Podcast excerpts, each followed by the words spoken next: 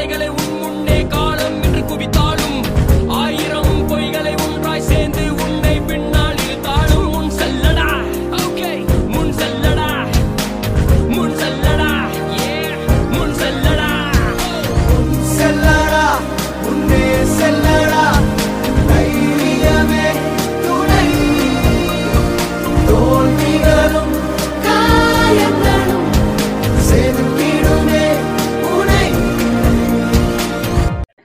Hey guys எல்லாத்துக்கும் வணக்கம்.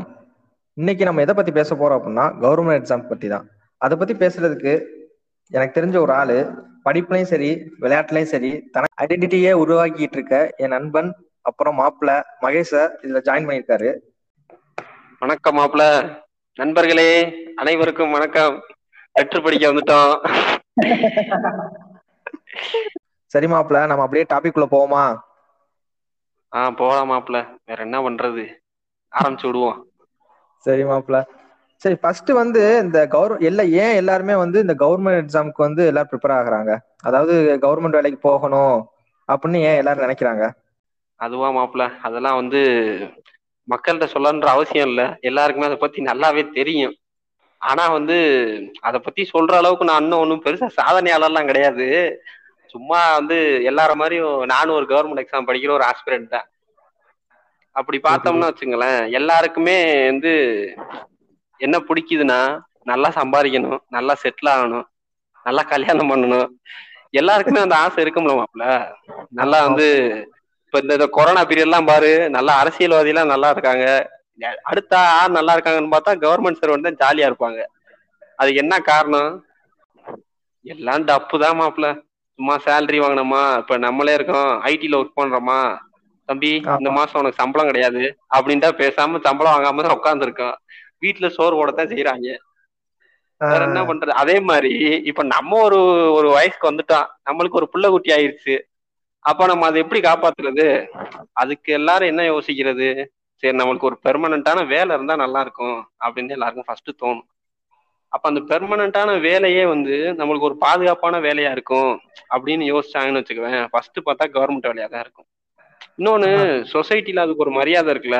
இப்ப உனக்கே தெரியும் நம்ம பய உள்ள ஒரு பய உள்ளலாம் பெரிய ஆளாயிட்டான்.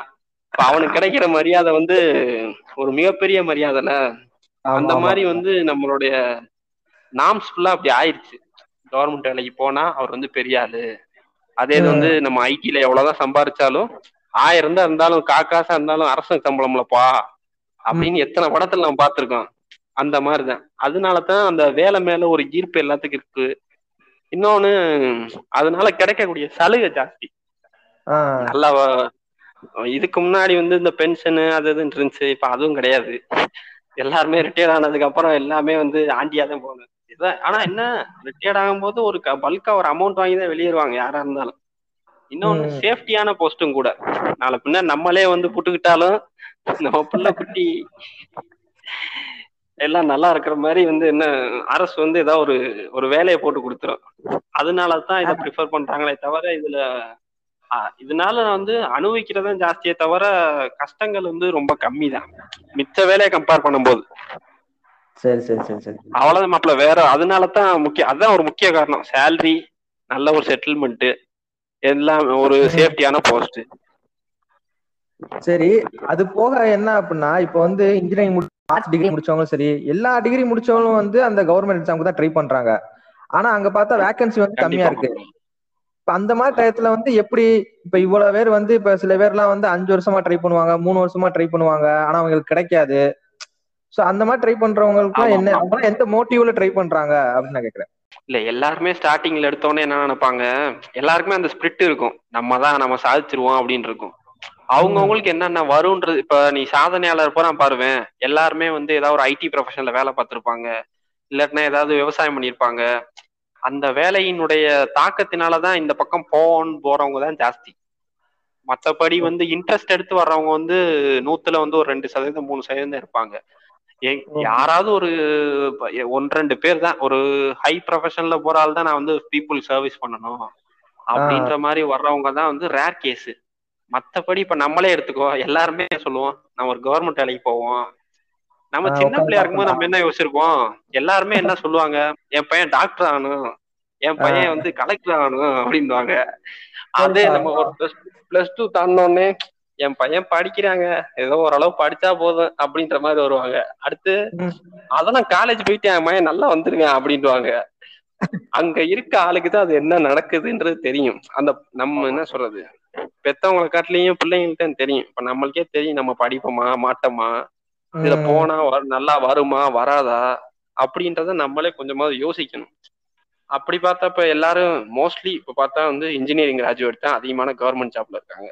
ஆமா. அப்போ எல்லா கவர்மெண்ட் ஜாப்பையுமே இப்ப ஒரு போலீஸ்ல இருந்து ஒரு கலெக்டர் வரைய ஒரு சின்ன சாதாரண ஒரு ஓஏல இருந்து எல்லாம் பெரிய பெரிய போஸ்ட் வரைய இப்போ இன்ஜினியரிங் கிராஜுவேட் தான் இருக்கிறாங்க. இன்னொன்னு. ஒரு அன்எம்ப்ளாய்மெண்ட் ஒரு ஒரு டேர்ம் இங்க வர்றனாலதான் இந்த மாதிரி இங்கிட்டு வர்றதுக்கு காரணமே. அவங்கவுங்க அவங்கவுங்க ஆஹ் அவங்கவுங்க அவங்க டிபார்ட்மெண்ட்ல வந்து இருக்க வேகன்சிஸ் வந்து அவங்களுக்கு தெரியுதா தெரியலையான்னு தெரியல. ஒரு விழிப்புணர்வு இல்லைன்னு வச்சுக்கவேன்.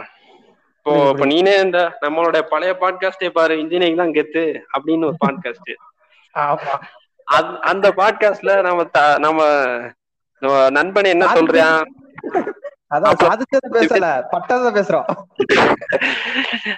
யாருக்குமே ஒரு விழிப்புணர்வு இல்ல. நம்மளே இப்ப பாரு இப்ப நீ பி நம்ம இந்த மாதிரி வந்து ஒரு ஆண்டர்பிரினரா எல்லாரும் வரணும் அப்படின்னு எல்லாரும் நினைச்சாங்க இந்த சொசைட்டி எப்படியோ மாறிடும் ஆனா எல்லாரும் வந்து இப்ப ஓரளவுக்கு நம்ம கவர்மெண்ட் ஜாப் போயிட்டா நல்லா செட்டில் ஆயிருவோம் அப்படின்னு ஒரு மனப்பான்மை நல்லா வளர்ந்துருச்சு. இப்ப. இன்ஜினியரிங் எத்தனை வீட்ல யார் யார் சொல்றாங்கன்னு பாரு. எல்லா வீட்லயுமே தம்பி ஏதாவது ஒரு அரசாங்க வேலைக்கு போப்பா அப்பதான்ப்பா நல்லா இருக்கலாம். இன்னொன்னு வீட்ல இருக்கவங்க சொல்றாங்களோ இல்லையோ இந்த பக்கத்து வீடு இந்த க- டீ கடை நீங்க எங்கேயாவது நம்ம வெளிய போறோம்னு வச்சுக்கோவேன் அங்கதான் கேட்பான் என் கேள்வி. தம்பி டிகிரி முடிச்சிட்டீங்க அடுத்து என்ன? அப்படின்வாங்க நம்மளுக்கு என்ன ஒரு மனப்பான்மை இருக்கும்? சரி நம்ம ஒரு பிஜி படிப்போம். அடுத்து நம்ம ப்ரொஃபஷன்லயே ஒரு பெரிய ஆள் ஆயிருவோம் அப்படின்ற மாதிரி ஒரு எண்ணம் இருக்கும். டக்குன்னு ஒரு ஆள் யாராவது ஒருத்தன் என்ன பண்ணுவேன்? திடீர்னு பேப்பர் படிச்சுக்கிட்டே வந்து தம்பி இங்க பாருங்க இந்த அந்த அகாடமில வந்து இதெல்லாம் போட்டிருக்காங்க தம்பி. நீங்களாம் அதெல்லாம் வந்து ஒரு டிகிரி முடிச்சிட்டீங்க. இதெல்லாம் அப்ளை பண்ண வேண்டியதானே அப்படின்னு சொல்லுவான்.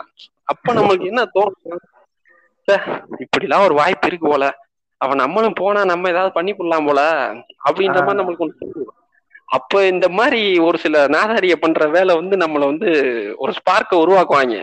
அது ஒரு நேரம் பிளஸ்ஸாவும் போலாம். இப்ப வந்து சும்மா வந்து ஒரு சாதாரணமா தீப்பொறி வச்சது பத்திக்கிட்டு எரியிற மாதிரி. அவர் சொன்னது ஒரு நல்லதாவும் முடியலாம் கெட்டதாவும் முடியலாம். நம்மளுக்குன்னு ஒரு ஸ்பிரிட் இருந்தா போட்டலாம் மாப்ள இப்ப நம்ம இன்ஜினியரிங் தான் படிச்சிருக்கோம். நான் இந்த வேலைக்கு தான் போவேன் அப்படின்னு ஒரு எண்ணம் இருக்கவங்க நிறைய பேர் இருக்காங்க. படிச்ச வேலைக்கு போவேன்னு. ஆனா அதுலயும் கவர்மெண்ட்ல வந்து நான் இன்ஜினியரிங் முடிச்சுட்டு ஏஇ எக்ஸாம் எழுதி தான் போவேன். அப்படின்னு இருக்கவங்களும் இருக்காங்க. அதே இது வந்து நான் பி முடிச்சிருக்கேன். நான் எல்லா எக்ஸாம் எழுதுவேன். எது வருதோ வர வரட்டும் அப்படின்ற கிராஜுவேட்டும் இருக்காங்க. ஆஹ் இந்த மனப்பான்மை தான் இப்ப சிக்கலை உண்டாக்குது. இப்ப நீங்க எல்லாம் பி படிச்சவங்க. நான்லாம் ஆர்ட்ஸ் படிச்சிருவேன். இப்ப நான்லாம் எங்க போறது? இருக்க பிஇ ஃபுல்லா நான் ஏ எழுதல. நான் டிஎன்பிசில மிச்சம் எல்லா பரிசையும் எழுதுறேன். அப்படின்னு சொல்லி வேலைக்கு வந்துட்டா அப்ப மிச்சம் இருக்கவன் எங்க போவேன்? அப்படின்ற யோசனையும் வரும். அப்ப அதே மாதிரி பிஇ கிராஜுவேஷன் கேட்கலாம். ஆர்ட்ஸ் அண்ட் சயின்ஸ் படிச்ச நீங்க எல்லாருமே எல்லாத்தையும் எழுதுவீங்க. அப்ப அதுல நீங்க எல்லாரும் விளையாட்டா நாங்க எங்கடா போறது? அப்படின்னு தான் யோசிப்பாங்க. ஒவ்வொருத்தவங்களுக்கும் ஒவ்வொரு சொல்லி வகுத்துட்டாங்க மாப்பிள்ள. அதை யாருமே வந்து கண்டுக்கிறாம விட்டாங்க. அதுதான் இப்ப சிக்கலு இப்போ நம்ம இந்த போன எல்லா வருஷம் ஒரு ஒவ்வொரு ரிசல்ட்டையும் எடுத்து பாரு.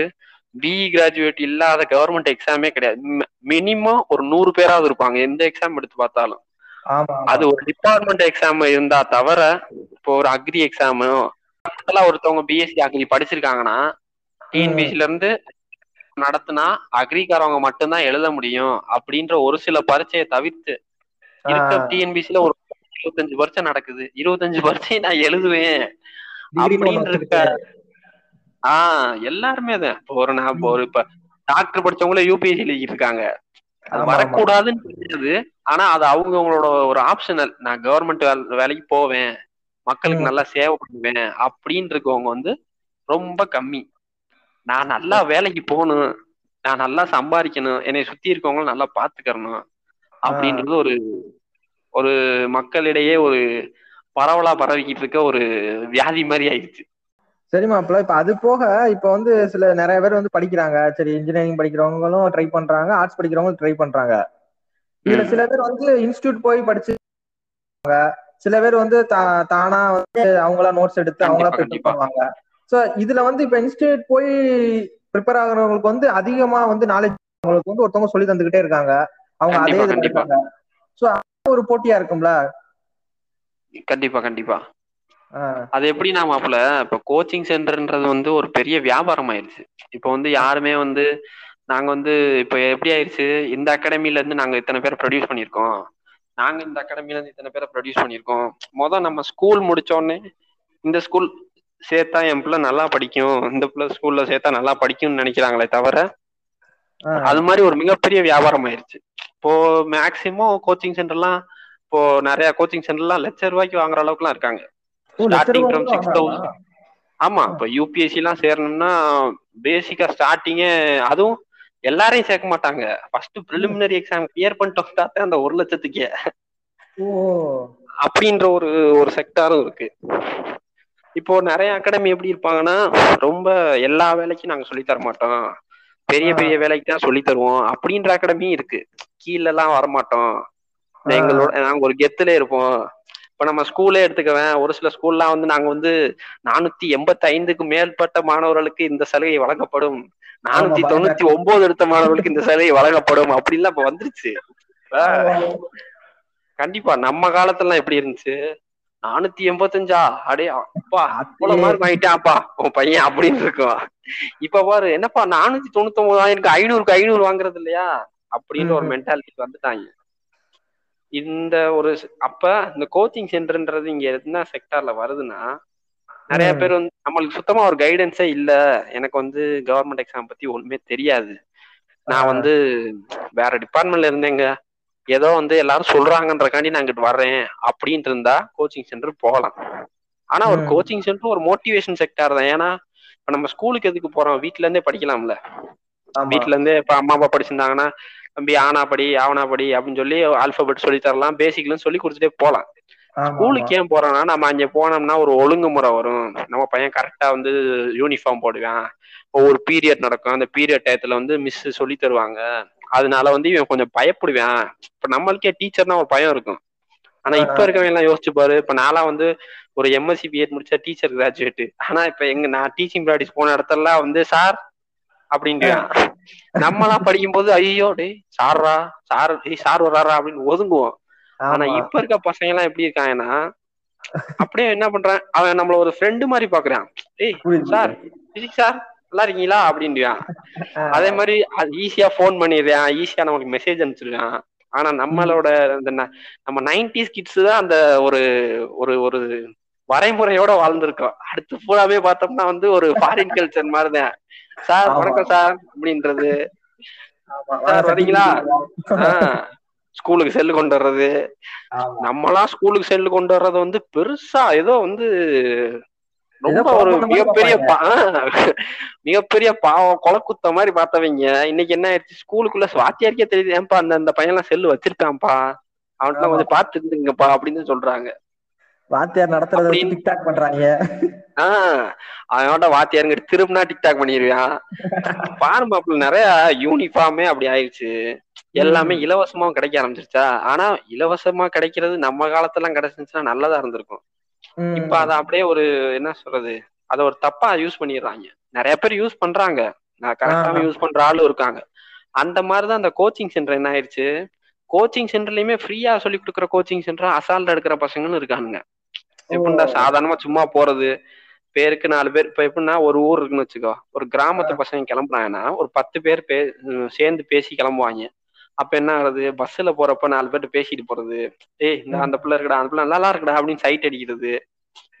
அந்த பத்து பேர்ல பார்த்தா ஒரு மூணு பேர் நாலு பேர் தான் நல்லா படிச்சு படிச்சு போகணும்னு நினைக்கிறவன் இப்ப அங்க. கோச்சிங் சென்டர் போயும் வந்து லவ் பண்ற பசங்கன்னு இருக்கான் இப்ப நம்ம வந்து. வேலைக்குன்னு படிக்க போயிருக்கோம். இந்த மாதிரி வந்து பெரிய அட்டக்கத்திலாம் இங்க நிறைய இருப்பாங்க. ஏன்னா அவங்கள கோச்சிங் சென்டர்ல கேள்வி கேட்க ஆள் இல்ல அங்க வந்து. உங்களுக்கு டீச்சர் கிடையாது.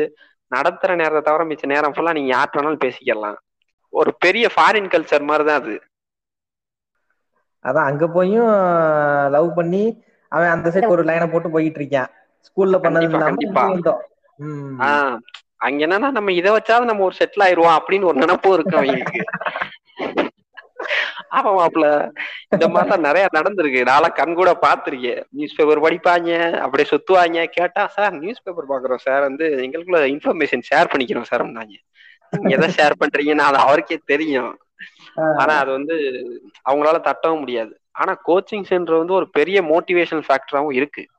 அது நம்ம ஸ்கூல் நான் எதுக்கு ஸ்கூல்ல சொல்ல வந்தேன்னா கோச்சிங் சென்டர் போறனால வந்து நம்மளும் ஒரு ஒழுங்குமுறையா வரும். ஒரு டிசிப்ளின்டா டெய்லி ஒரு டாஸ்க் கொடுத்துருவாங்க. மத்தியானம் ஆனா நியூஸ் பேப்பர் படிக்கணும் காலையில ஆனா நடத்துவாங்க ஈவினிங் ஆனா ஒரு செஷன் இன்னொன்னு அங்க ஒரு நம்மளுக்கு ஒரு குரூப் ஃபார்ம் ஆகும்.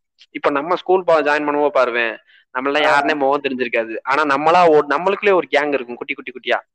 அதே. மாதிரிதான் அங்கேயும் எப்படி ஆயிரும்னா கொஞ்சம் அவங்களே ஒவ்வொரு ஆளுக்குரிய மைண்ட் செட்டுக்குரிய கேங் ஆயிருவாங்க. கொஞ்சம் நல்லா ஃபாஸ்ட் லேர்னர் இருப்பாங்க. கொஞ்சம் ஒரு சில பேர் ஸ்லோ லேர்னரா இருப்பாங்க. ஒரு சில பேர் வந்து ஒரு பக்கத்தூரா இருக்கும். அந்த மாதிரி இருப்பாங்க. அந்த மாதிரி செட்டு சேருவாங்க. ஒரு சில பேர் வந்து எப்படின்னா கொஞ்சம் நல்லாவும் படிப்பாங்க. ஆனா மேக்ஸ் வராது. இப்போ. டிஎன்பிசி வரைய நம்ம நினைக்கிறோம் டிஎன்பிசினா ஜிகே மட்டும்தான் அப்படின்னு. ஜிகே மட்டும் கிடையாது எல்லா சப்ஜெக்டையும் படிப்போம் அப்படின்றப்ப ஒரு செட்டு மேக்ஸ் போட தெரியாதவங்க இருப்பாங்க. அவங்க. வந்து ஒருத்தவங்களுக்கு மேக்ஸ் சொல்லி கொடுப்பாங்க. அப்படி சே அப்படி சேர்றது தான் அந்த கோச்சிங் சென்டர்ல ஒவ்வொரு செட்டா சேர்றது. அதனால கோச்சிங் சென்டர் போகாம படிக்கிறவங்க அச்சீவ் பண்ணவங்க நிறைய பேர் இருக்காங்க. ஆனா அவங்கலாம் வந்து ஒரு தனக்குள்ள ஒரு செல்ஃபா வந்து ஒரு செல்ஃப் டிசிப்ளின் அவங்களுக்கு ஜாஸ்தியா இருக்கும். இந்த நம்ம கோட் கோடு வரலாம் நிறைய சொல்லுவாங்கல்ல இந்த செல்ஃப் டிசிப்ளின் செல்ஃப் எஸ்டிமேஷன் அந்த மாதிரி இந்த வாய்க்குள்ள நுழையாத நம்மளுக்கு அர்த்தம் தெரியாத வார்த்தைகள்லாம் நிறைய இருக்கணும் நம்மளுக்குள்ளேயே. அந்த வார்த்தையெல்லாம் நம்மளுக்கு அர்த்தமே தெரியாது. அதெல்லாம் வந்து ஒரு ஒரு செட் ஆஃப் பீப்புளுக்கு மட்டும்தான் வரையறுத்த மாதிரி இருக்கு. நம்மளும் அப்படி இருப்போம். ஆனா வந்து நம்மளுக்கு நம்ம அந்த அந்த ஹேபிட் வந்து நம்மளுக்கு இந்த வார்த்தை தான்ன்றது தெரியாது. அந்த மாதிரி இருக்கவங்களால மட்டும்தான் கோச்சிங் சென்டர் போகாம இருந்து படிச்சு அச்சீவ் பண்ணவும் முடியும். ஏதாவது ஒரு கைடன்ஸ் இருக்கணுமாப்ல யாராவது வந்து இப்போ உங்களுக்கு வந்து கொஞ்சம் நல்லா ப்ரிப்பேர் பண்ணி ஏற்கனவே ஒரு அட்டம் கொடுத்து ரொம்ப கிட்ட போய் வந்தவங்க இல்லாட்டினா ஏற்கனவே பாஸ் பண்ணவங்க அந்த மாதிரி யாராவது உங்களை புஷ் பண்ணிக்கிட்டே இருக்காங்கன்னா நீங்க வந்து கைடன்ஸ் வந்து ஒரு கோச்சிங் சென்டர் போகாம நீங்க இருக்கலாம். அப்படி. இல்லையா? கோச்சிங் சென்டர் போனா தான் நம்மளுக்கு ஒரு நாலேஜே கிடைக்கும். இதுல இவ்வளவு போட்டி இருக்கு. நம்மளுக்கு இவ்வளவு காம்படிட்டர்ஸ் இருக்காங்கன்றது நம்மளுக்கு முதல்ல தெரிய வரும். நம்ம இன்ஜினியரிங் ஃபீல்ட்ல நம்ம பாக்குறோம்னா இன்ஜினியரிங் சார்ந்த கோச்சிங் சென்டர்ல சேர்ந்தா தான் நம்மளுக்கு வந்து அதை பத்தி தெரியும். இல்ல நான் வந்து இன்ஜினியரிங் படிச்சிருக்கேன். ஏஇ எக்ஸாமும் எழுதுவேன். டிஎன்பிசில எல்லா எக்ஸாமும் எழுதுவேன். ஆனா நான் படிக்கிற அகாடமி வந்து சும்மா காமனான அகாடமி அப்படின்ற மாதிரி இடத்துல சிக்கிட்டோம்னு வச்சுக்கோவேன். நம்மளுக்கு ஒரு போட்டினே தெரியாது. நம்ம என்ன நினைப்போம்? எல்லாருமே போட்டியாளர் தான். அப்படின்ற ஒரு மைண்ட் செட் இருக்கக்கூடாது. நம்மளுக்கு யாரு போட்டி? அந்த இடத்துல போய் படிக்கிறது தான் மாப்பிள்ள முக்கியம். அதனால கோச்சிங் சென்டர் வந்து ஒரு நல்லதுன்னு சொல்ல முடியாது கெட்டதுன்னு சொல்ல முடியாது. ரெண்டுமே இருக்கு. இப்ப நம்ம பா- ஒரு இன்டர்நெட் மாதிரி தான் அது கோச்சிங் சென்டர்ன்றது நம்ம யூஸ் பண்ற விதத்துல தான் இருக்கு. சரி இப்ப பசங்களோட மென்டாலிட்டி எப்படி இருக்கும்? இப்ப சில பேர்லாம் வந்து காலையில மூணு மணிக்கு எந்திரிச்சு நைட்டு பத்து மணி வரைக்கும் படிப்பாங்க. அப்படிலாம் சொல்லுவாங்க. சில பேர் வந்து ரூம் ஃபுல்லா புக்கே வச்சுக்கிட்டு உட்காந்துருப்பாங்க அப்படிலாம் நான் சொல்லி கேள்விப்பட்டிருக்கேன். இப்ப அதுக்கெல்லாம் இப்ப இந்த கவர்மெண்ட் எக்ஸாம் ட்ரை பண்றதுக்கு வந்து அப்படிதான் படிச்சாகணுமா? கேட்டா எல்லாருக்கும் கொஞ்சம் சிரிப்பா தான் மாப்பிள்ள இருக்கும். எல்லாருமே வந்து எல்லா யாரா இருந்தாலும் சரி காலையில நல்லா நல்லா படிப்போம். எந்திரிச்சோன்னு நல்லா வந்து ஒரு நம்ம தாண்டா ஆல் இந்தியா ஃபர்ஸ்ட் எடுக்க போறோம் அப்படின்ற மாதிரி நினைச்சு படிப்போம். அது ஒரு நல்ல மோட்டிவேஷன் தான். ஆனா என்ன ஆகும்? நேரம் குறைய குறைய வந்து நேரம் ஆக ஆக வந்து நம்மளுடைய மைண்ட் செட் வந்து அப்படியே மாறிக்கிட்டே இருக்கும். மத்தியானம் லைட்டா ஒரு சாப்பாடு உடனே அப்படியே ஒரு தூக்கம் வரும். அந்த. தூக்கத்துக்கு இடம் கொடுத்துட்டோம்னா வந்து என்ன ஆகுறது? அன்னைக்கு ஒரு ஷெட்யூல் நம்மளுக்கு வந்துடும் அந்த ஷெட்யூல் படி நம்ம போயிட்டே இருக்கணும். காலையில ஒரு செட்டு படிக்கிறோமா? மத்தியானம் ஒரு செட்டு படிக்கிறோமா? அடுத்து ஒரு மேக்ஸ் போட்டோமா? அப்படி ஒரு டிஃப்ரெண்டான சப்ஜெக்ட படிச்சுக்கிட்டே இருந்தா தான் ஓடுமே தவிர நம்ம ஒரே இதுக்குள்ளே மாட்டிக்கிட்டோம்னு வச்சுக்கோங்க நம்மளுக்கு போர் அடிக்க ஆரம்பிச்சிடும் அதனால தான் என்ன பண்றது? நம்ம இருக்க இடம் வந்து வீட்ல இருந்து மோஸ்ட்லி படிக்க கூடாது ஏன்னா வீட்ல இருந்தோம்னு வச்சுக்கோங்களேன் நம்மளுக்கு வந்து டிவி பார்ப்பாங்க வீட்ல. ஏதாவது செய்வாங்க. என்ன நினைப்பாங்க நம்ம வீட்ல? சார் நம்ம பிள்ளை வந்து அரசு வேலைக்கு படிக்குதுப்பா. நம்ம ஏதாவது வந்து நம்ம ஏதாவது செஞ்சு கொடுத்துக்கிட்டே இருக்கணும் நம்ம பிள்ளைக்கு. அப்பதான் கொஞ்சம் ஊட்டம் கொடுக்கும் நம்ம பிள்ளை அப்படின்னு நினைப்பாங்க. ஆனா அது வந்து நம்ம வந்து ஒரு ஒரு பிளஸ் நம்ம என்ன நினைப்போம்?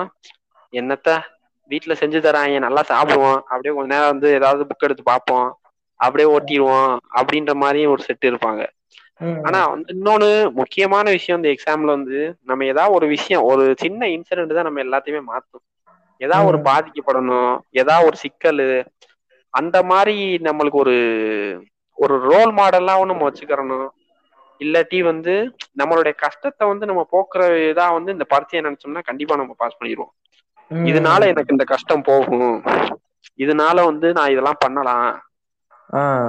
இத வந்து ஒரு மணி என்ன சொல்றது ஒரு காசு பாக்குற ஒரு வேலையா பார்க்காம இந்த அந்த அதனால வர்ற பேரு புகழ் அந்த பணத்தினால வந்து எனக்கு இதெல்லாம் கிடைக்கும் அப்படின்றத வந்து நம்ம யோசிச்சு பார்த்தோம்னா நம்ம வந்து வேற இதை பத்தி யோசிக்க மாட்டோம்.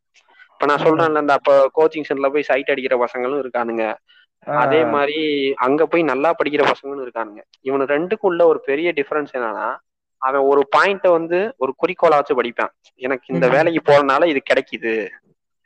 நான் என்னோட குடும்ப கஷ்டத்தை போக்குறேன். இப்ப நீ நிறைய பேர் பாருவேன் நம்ம பே நம்ம பேட்ச்னு கிடையாது. பொதுவா பொதுமக்களை பொறுத்தவரை ஒரு வீட்டுல ஒரு பையன் அரசாங்க வேலைக்கு போயிட்டான்னா அந்த குடும்பமே ஒரு அவங்க லெவலே ஒரு வித்தியாசமா மாறிடும் ஏன்னா அவன் லோன் எடுப்பான் ஒரு வீடு கட்டுவாங்க. அவன் சின்ன அவன் தங்கச்சி அக்கா இருந்தா அவங்கள கல்யாணம் பண்ணி கொடுப்பாங்க. அப்படின்ற மாதிரி ஒரு ஒரு அவன் லைஃப் ஸ்டைலே சுத்தமா மாறிடும்.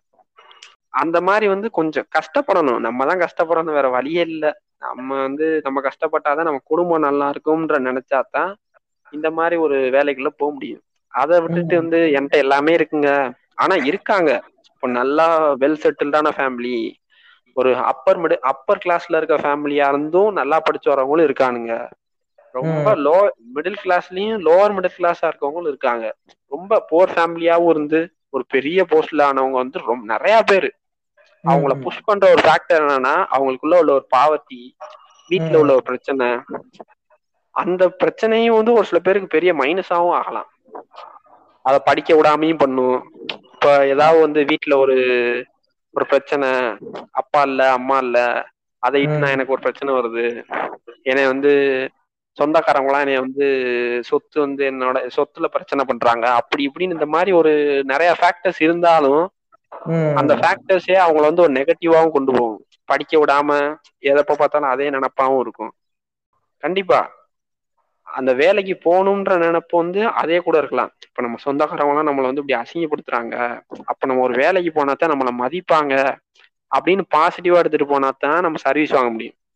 அதே வந்து ஐயோ என்னடா நம்ம சொந்தமே இப்படி பண்ணிக்கிட்டே இருக்காங்க. நம்ம ஏதாவது வந்து சும்மா ஏதாவது வந்து பொழைக்கிறதுக்கு ஏதாவது ஒரு வேலை பார்க்கணும் அப்படின்னு நினைச்சு போனோம்னா கண்டிப்பா நம்மளால உள்ள சர்வீஸ்ல போகவே முடியாது.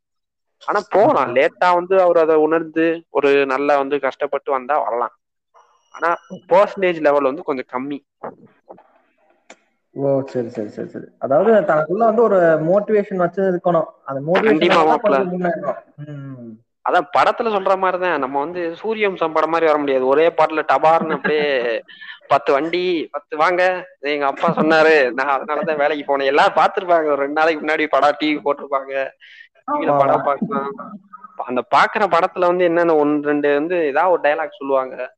அந்த. டயலாக் வந்து நம்ம மனசுக்குள்ளே சொல்லிக்கிட்டே இருக்கணும். நம்ம ஜெயிச்சாதான் நம்மள வந்து எல்லாரும் கேட்பாங்க. இந்த ஒரு கனா படத்துல சிவகார்த்திகேயன் சொல்ற மாதிரிதான். நிறைய. பேர் வந்து அந்த டயலாக் வந்து நல்லா ஞாபகம் ரொம்ப நல்லா ஞாபகம் வச்சிருப்பாங்க வந்து நீ வந்து சும்மா சும்மா சொல்லிட்டே இருந்தா உன்னை யாரும் கேட்க மாட்டாங்க. நீ ஜெயிச்சுட்டு சொன்னா தான் எல்லாரும் உன்னை கேட்பாங்க. அது உண்மைதான். அதுல வந்து எந்த ஒரு மாற்று கருத்துமே கிடையாது. இப்ப நிறைய படம் படங்கள் வர்றதே வந்து இந்த எக்ஸாம் ஓரியன்டாவும் நிறைய படங்கள் வருது. அந்த மாதிரி. படங்கள்லாம் பார்க்கலாம். இப்போ இந்த வெப் சீரிஸ்லாம் ஒரு டிஎஃப் டிவிஎஃப் ஆஸ்பிரன்ஸ்னு சொல்லி ஆஸ்பிரன்ஸ்னே ஒரு வெப் சீரிஸ் விட்டுருக்காங்க. அதெல்லாம் உண்மையிலே ரியாலிட்டியா நடக்கிறத வந்து அப்படியே ஒரு வெப் சீரிஸா வெளியிட்டிருக்காங்க. அதுல? வந்து இந்த கவர்மெண்ட் எக்ஸாம் படிக்கிற ஆஸ்பிரன்ஸை பத்தி தான் இருக்கும். அவங்க வந்து அதுல யூபிஎஸ்சி வச்சு கான்செப்டை வச்சு எடுத்திருப்பாங்க. அதான் ரியல் லைஃப்ல நடக்கிற ஒரு விஷயம். அதே வந்து ஒரு படமா வந்துச்சு. ஏதோ ஷாதி மே ஜாவார்னு ஒரு படம் வந்துச்சு. அந்த. படத்துல எப்படி இருக்கும்னா அப்படியே நம்ம படத்துல பாக்குற நம்ம வந்து இந்த ஒரு ட்ரீம் லெவல்ல இருப்போம்ல அந்த மாதிரி படம் அது. படிக்கிறத காட்டிலையும் தலைவன் கீழே ஒரு சின்ன வேலையில இருப்பாப்ல. இந்த பொண்ணு வந்து ஒரு வேலை கிடைச்சிரும் வேலை கிடைச்சோடனே இவனை இவன் வந்து லவ் பண்ணும். லவ் பண்ணி வந்து அந்த பொண்ணு வந்து ஒரு ரெஜிஸ்டர் வேலை கிடைச்சிரும். அந்த. வேலை கிடைச்சனால அந்த பொண்ணு கல்யாணம் ஆக போற அன்னைக்கு வந்து ஓடி போயிரும். இவன் நம்மள வேலை பார்க்க விட மாட்டேன் அப்படின்னு சொல்லிட்டு ஓடி போயிரும். ரெஜிஸ்டர் ஆன பொண்ணு என்ன ஆகும்? திடீர்னு பார்த்தா ஒரு லஞ்ச கேஸ்ல மாட்டிக்கிறோம். லஞ்ச கேஸுக்கு யார் இன்வெஸ்டிகேட்டரா வர்றான்னு பார்த்தா நம்ம தலைவர் தான் வருவாப்ல அப்படியே ஐஏஎஸ் ஆபீசரா வந்து உட்காருவாப்ல. பார்த்தா இவர் தான் இவர் தான் இன்வெஸ்டிகேஷன் ஆபீசரா வந்து உட்காந்து சொல்லுங்க உங்க பேர் என்ன? அப்படின்றவாரு உடனே ஆஹ் அப்படியே தலைவன் ஒரு கெத்த போடுவாப்புல. உடனே இவங்க வந்து அவங்க பேரை அப்படியே பேரை சொல்லி கூப்பிடுவாங்க. அவன் பேர் சத்யேந்திரன். அவங்க வந்து சொல்லாம சத்து சத்துன்னு கூப்பிடுவாங்க. ஏய் சத்து அப்படின்றவங்க ஏய் சத்துலாம் இல்ல சத்து சார் அப்படின்னு சொல்றியே அப்படின்ற அவ்வளோ ஒரு கெத்த. அந்த இடத்துலதான் ஒரு ரிமார்க்க காமிப்பாங்க. அதெல்லாம் நம்ம பார்க்கும்போது சும்மா தோணுமாப்ல நம்மலாம். அட்டே எங்க அப்பா நம்ம லவ் ஃபெயிலியர் ஆயிருக்கோம். நம்ம வந்து மாலுக்கு முன்னாடி நம்ம வந்து இது பண்ணிருக்கோம் அப்படின்லாம் தோணும். ஆனா கடைசியில இந்த படத்துல என்ன ஆகும்னா. இவங்க இவங்களுக்குள்ள அந்த கேஸ் நடக்கிறது வந்து இவர் வந்து எல்லா படத்துலயும் வர மாதிரிதான் நீனே யோசிச்சு பாரு அந்த படத்துல வேற என்ன நடந்திருக்கும்? என்ன இருக்கு நம்மளால இவ இவரை காப்பாத்துறதுக்காண்டி முயற்சி பண்ணுவாரா? அதேதான் நடந்தது. இவர் தான் அவரை காப்பாத்துவாரு. அந்த அம்மாவை காப்பாத்தி இவங்க வந்து லஞ்சம் வாங்கல. இவங்க வந்து நல்லவங்க. இவங்க கீழே வேலை பார்க்கறவங்க வந்து லஞ்சம் வாங்கணும்னு சொல்லி ஒரு வீ ஒரு வீடியோ ஆதாரத்தை ரெடி பண்ணுவாங்க. கடைசியில என்ன நடந்திருக்கும் அதையும் நீனே யோசிச்சு பாரு. நீனே ஒரு பெரிய அந்த கிளைமேக்ஸ் என்ன யோசிச்சு சொல்லு பாப்பான் இதை யோசிக்கிறதுக்கு ஒண்ணுமே கிடையாது. அவங்க தப்பு சேர்ந்துக்குவாங்களா என்ன அதானா? அது என்ன அதான் மாப்பிள்ள கடைசியில வந்து ரெண்டு பேரும் சேர்ந்து இவன் இந்த பொண்ணு வந்து ஒரு கல்யாணம் பண்ண போகும். இவர் வந்து அவர் வந்து எதிர்த்தே வாழ்ற மாதிரி இருப்பாரு. ஏய் உன்னையெல்லாம் வந்து நான் நீ என்னை விட்டுட்டு போனேன்லடி. நான் உன்னைய வந்து திரும்பி கூட பார்க்க மாட்டேன்டி. நான் ஒரு மிகப்பெரிய ஆபீசர் அப்படின்ற மாதிரி இருப்பாரு. கடைசியில பார்த்தா இவர் வந்து போய் அழுதுட்டு ஏமா ப்ளீஸ்மா நீ எவனையும் கல்யாணம் பண்ணிக்காத. நானே இவனை கல்யாணம் பண்ணிக்கிறேன்னு சொல்லி கல்யாணம் பண்ணிடுவாங்க. அவ்வளவுதான். அது அப்படி ஒரு மொக்க பிளாஷ்பேக்கும் இருக்கும். அது வந்து மாப்பிள்ள நம்ம தேவைப்படுறத மட்டும் எடுத்துக்கிறணும். நம்ம அந்த படம் பாக்குறோம். நம்ம ஏற்கனவே பேசின மாதிரிதான். படம் பாக்குறோமா? படத்தை வந்து நம்ம பரீட்சைக்கு ஏத்த மாதிரி பாருங்க. இதெல்லாம் வந்து எனக்கு வந்து ஒரு சில ஒரு சில எனக்குரிய முக்கியமான நண்பர்கள் சொன்னதுல இருந்து நான் தெரிஞ்சுக்கிட்டது. நான் எங்க ரூம்ல இருந்து படிக்கிறவங்க அவங்கள மூலியமா தெரிஞ்சுக்கிறதான் அவங்களும் படம் பார்ப்பாங்க இப்ப. ஒரு சில பேர்லாம் சொல்லுவாங்க நீங்க வந்து வாழ்க்கையில நம்ம லிஸ்ட்ல அதெல்லாம் இருக்கும்னு நினைக்கிறேன். இந்த வாழ்க்கையில நீங்க எதெல்லாம் வந்து வெறுத்து படிச்சீங்க? எதெல்லாம் வந்து நீங்க வந்து ரொம்ப நான்லாம் இதெல்லாம் வெறுத்துட்டேங்க. இதெல்லாம் வந்து நான் பண்ணதே கிடையாதுங்க அப்படின்லாம் நிறைய பேர் சொல்லுவாங்க. ஆனா அது உண்மைதான். ஒரு சில பேர் ஒரு சிலர்லாம் வெறுப்பாங்க. அது அவங்கவுங்கள பொறுத்தது. இப்ப இந்த படம் பாக்குறதெல்லாம் சொல்லிக்கிட்டு இருக்கோம். அதுல வந்து எல்லாருமே படம் பார்க்க கூடாது நீங்க வந்து எங்கேயுமே போக கூடாது வைக்க கூடாது அப்படின்லாம் நிறைய பேர் சொல்லுவாங்க. ஆனா அந்த மாதிரிலாம் கிடையாது. நம்ம எடுத்துக்கிற விதத்துலதான் இருக்கு. ஒரு சில பேர் வந்து ஃபன்னாவும் இருப்பாங்க. ஒரு சில பேர் ஒர்க்கிங் ஸ்டாஃபா இருந்துட்டும் படிக்கிறவங்க இருக்காங்க. ஏதாவது ஒரு சர்வீஸ் வாங்கிட்டு சின்ன போஸ்ட்ல போய் சேர்ந்திருப்பாங்க.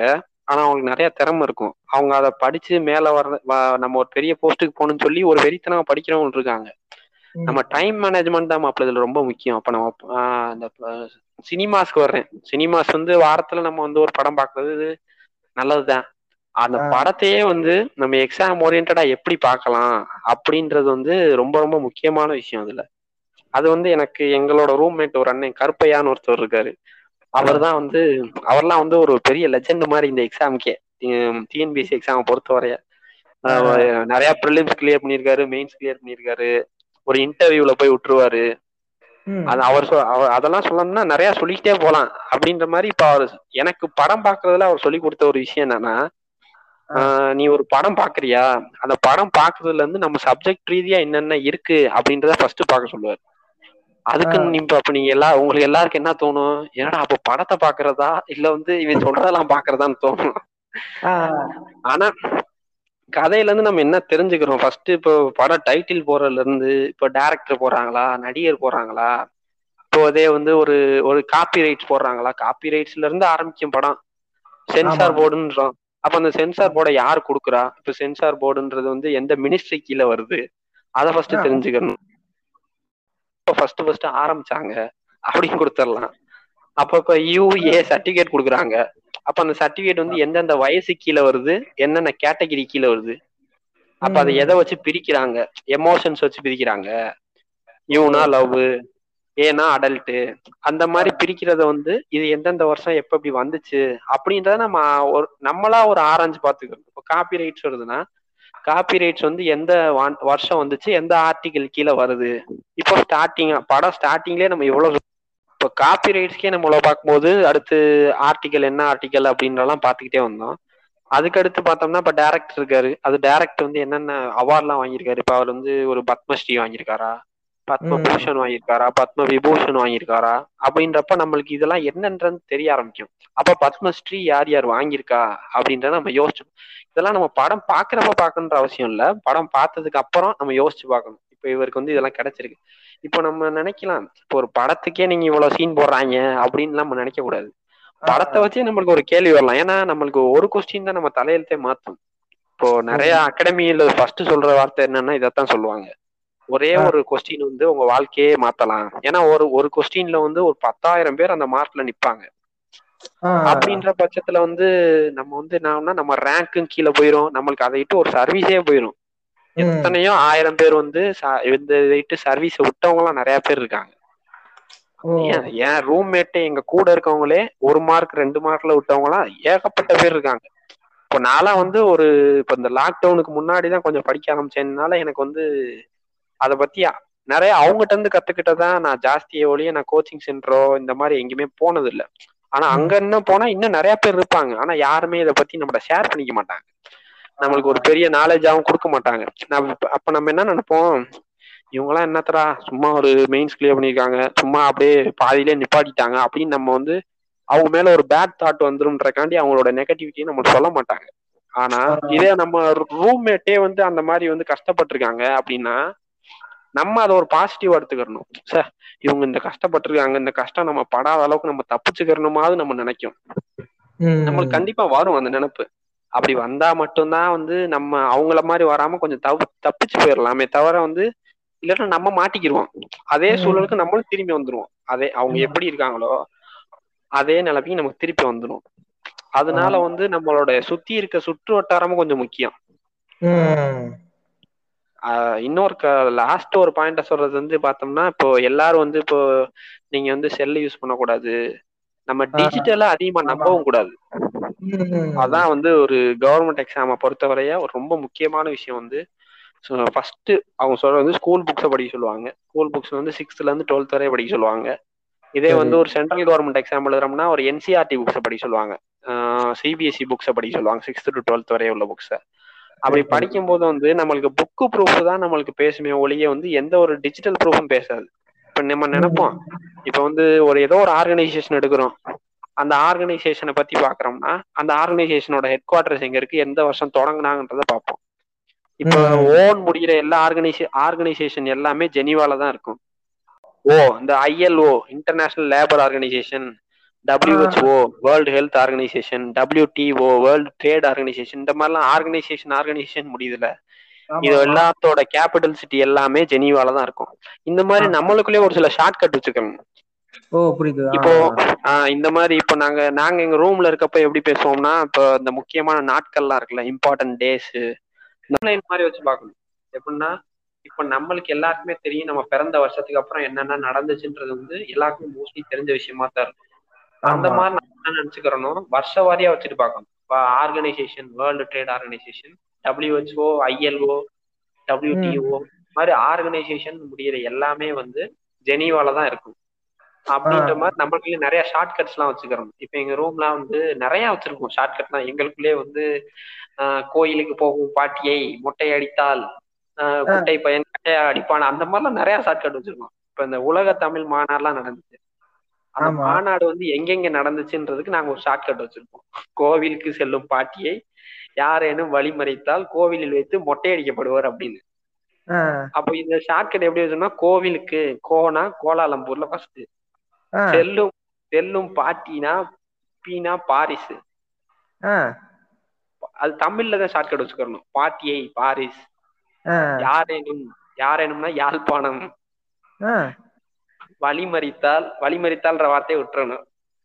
கோவிலில் வைத்துனா திரும்பி கோலாலம்பூர்ல நடக்கும். ம். வழி மறித்தால்ன்றதுக்கு மா வந்து மதுரை. ஓ சரி சரி சரி சரி. கோவிலில் வைத்துனா கோல திரும்பி கோலாலம் கோலாலம்பூர் தண்டிக்கப்படுவர்னா தஞ்சாவூர். நாலு இது தமிழ்நாட்டுல நடந்திருக்கும் நாலு இது வந்து வெளியில நடந்திருக்கும். வெளிநாட்டுல. நடந்திருக்கும். ஒண்ணு மொரீசியஸ்ல நடந்திருக்கும். மொட்டை அடிக்கிறதுக்கு வந்து மொரீசியஸ் ம், இந்த மாதிரி டக்குன்னு பார்த்தோன்னே எங்களுக்கு என்ன தோணும்? அப்ப கோயிலுக்கு செல்லும் பாட்டியை யாரேனும் வழிமறித்தால் தமிழ் தமிழ் மாநாடுன்னு பார்த்தாலே எங்களுக்கு தான் டக்குன்னு ஞாபகத்துக்கு வரும். இந்த மாதிரி வந்து ஒரு சில ஷார்ட்கட் வச்சிருக்கோம் அப்புறம் வந்து இந்த இம்பார்ட்டன்ட் டேஸ் எனக்கு தெரிஞ்சது இதுதான். கொஞ்ச நாளா இப்ப நான் படிக்கிறனால வந்து எனக்கு தெரிஞ்சது இவ்வளவுதான். ஆனா என்னோட ரூம்மேட்ஸ் வந்து இந்த மாதிரி நிறைய ஷார்ட்கட் வச்சிருப்பாங்க. இது ஒண்ணு இருக்கு. அப்புறம் வந்து இப்போ டேஸ்க்கு வரேன். டேஸ்ல பார்த்தோம்னா இப்ப டிசம்பர் டிசம்பர் மந்த்துக்கு எடுத்துக்கிறோம். நான் வந்து முதல் இதெல்லாம் மனப்பாடம் பண்ணி படிச்சுட்டு இருந்தேன். அப்போ என்னோட ரூம்மேட்ஸ் வந்து இதெல்லாம் எனக்கு சொல்லி கொடுத்தாங்க. இப்படிலாம் படிங்க இப்படிலாம் படி தம்பி ஷார்ட்கட் வச்சாதான் உனக்கு ஞாபகம் இருக்கும். இப்ப யாருக்குமே வந்து இந்த மாநாடு வந்து மறக்கவே மறக்காது. எனக்கே இது இதாகிச்சு மனப்படம் ஆகிச்சு நீனே திரும்பி திரும்பி சொல்லிக்கிட்டே இருந்தனா உனக்கும் வந்து என்ன சொல்றது? அது ஒரு மொட்டை மொட்டப்பாடு ஆயிரும். கோவில் செல்லு பாட்டியை யார் ஏனும் மடி முடித்தால் கோவில் வைத்து மொட்டை அடிக்க விடுவார் அப்படின்ற மாதிரி ஆயிரும். அப்ப அதே மாதிரி டேஸ்க்கு சொல்லிட்டு வருவோம் ஃபர்ஸ்ட் டிசம்பர் ஒன்னு வந்து எய்ட்ஸ் டே இருந்துச்சு. அடுத்து ரெண்டாவது நாள் பார்த்தோம்னா பொல்யூஷன் டே இருக்கும். தேர்டு டே பார்த்தோம்னா வந்து இது இருக்கும் ஹேண்டிகேப் டே இருக்கும். டிசம்பர் தேர்டு டிசம்பர் ஃபோர்த் வந்து நேவி டே அதுக்கப்புறம் டிசம்பர் சிக்ஸ் சிக்ஸ் ஃபிஃப்த்து சிக்ஸ்த்துக்கு எதுவுமே இருக்காது. டிசம்பர் செவன்த் வந்து ஃபிளாக் டே இருக்கும். எட்டு ஒன்பது இது இருக்காது. பத்தாம் தேதி வந்து கன்சியூம் இது மைனாரிட்டிஸ் டேஸ் இருக்கும். டிசம்பர் லெவன் பார்த்தோம்னா மவுண்டைன் டே இருக்கும். இப்போ இதுக்கு நானே ஒரு ஷார்ட்கட் வச்சேன். எல்லாரும் சும்மா படிச்சுட்டு இருக்கும்போது நாங்க அதை சொல்லி பேசி இருக்கும்போது சொன்னோம். இப்போ ஃபர்ஸ்ட் வந்து எய்ட்ஸ் ஒன்று எய்ட்ஸ் வந்தோடனே என்ன ஆகுது? அடுத்த ரெண்டாவது நாள் என்ன சொன்னேன் பொல்யூஷன் டே அதனால வந்து பொல்யூட் ஆகுது. அது இன்னொன்னு ஷார்ட்கட் என்ன ஞாபகம் வச்சுக்கலாம்னா அந்த ரெண்டாம் தேதியே இந்த போபால் ட்ராஜடி ட்ராஜடி இருக்குல்ல. அது நடந்தனாலதான் அந்த நாளை வந்து மாசுபாடு மாசு கட்டுப்பாடு தினமா ஆக்கியிருப்பாங்க பொல்யூஷன் ஆன்டி பொல்யூஷன் டேன்னு ஓ சரி சரி சரி. அப்ப அதை ரிலேட் பண்ணிக்கிறணும். அப்ப அந்த போபால் ட்ராஜடி நடந்தது வந்து டிசம்பர் ரெண்டு அப்படின்னு ஞாபகம் வச்சுக்கணும் அப்ப எய்ட்ஸ் வந்துச்சு. எய்ட்ஸ் வந்தனால உள்ள மக்களுக்குள்ள வந்து ஒரு மாசு ஏற்பட்டுருச்சு. அதனால எல்லாரும் வந்து மாற்றுத்திறனாளியா மாறுறாங்க. அப்படி. மாற்றுத்திறனாளியா மாறினவங்க வந்து தண்ணிக்குள்ள இருக்கவங்க தப்பிச்சுக்கிறாங்க. தண்ணிக்குள்ள இருக்கவங்க வந்து நேவி தண்ணிக்குள்ள இருக்கவங்க தப்பிச்சுக்கிறாங்க. அஞ்சாம் தேதி வந்து சாயில் டே வரும். டிசம்பர் அஞ்சு வந்து சாயில் டே வரும். அதுல மண்ணுக்குள்ள இருக்கவங்க மாட்டிக்கிறாங்க. அடுத்து ஆறாம் தேதி எதுவும் கிடையாதா? ஏழாம் தேதி வந்து பிளாக் டே இது எல்லாத்துக்கும் வந்து கொடி பிடிக்க ஆரம்பிச்சிருவாங்க. இப்படி பொல்யூஷன் ம். உருவானனால வந்து போர்க்கொடி தூக்கிடுவாங்க. போர்க்கொடி தூக்கிட்டு பத்தாம் தேதி வந்து இவங்க உரிமையை காண்டி போராடுவாங்க. இதுக்கு என்ன பண்ணுவாங்கன்னா பதினோராம் தேதி மலை ஏறி போயிடுவாங்க.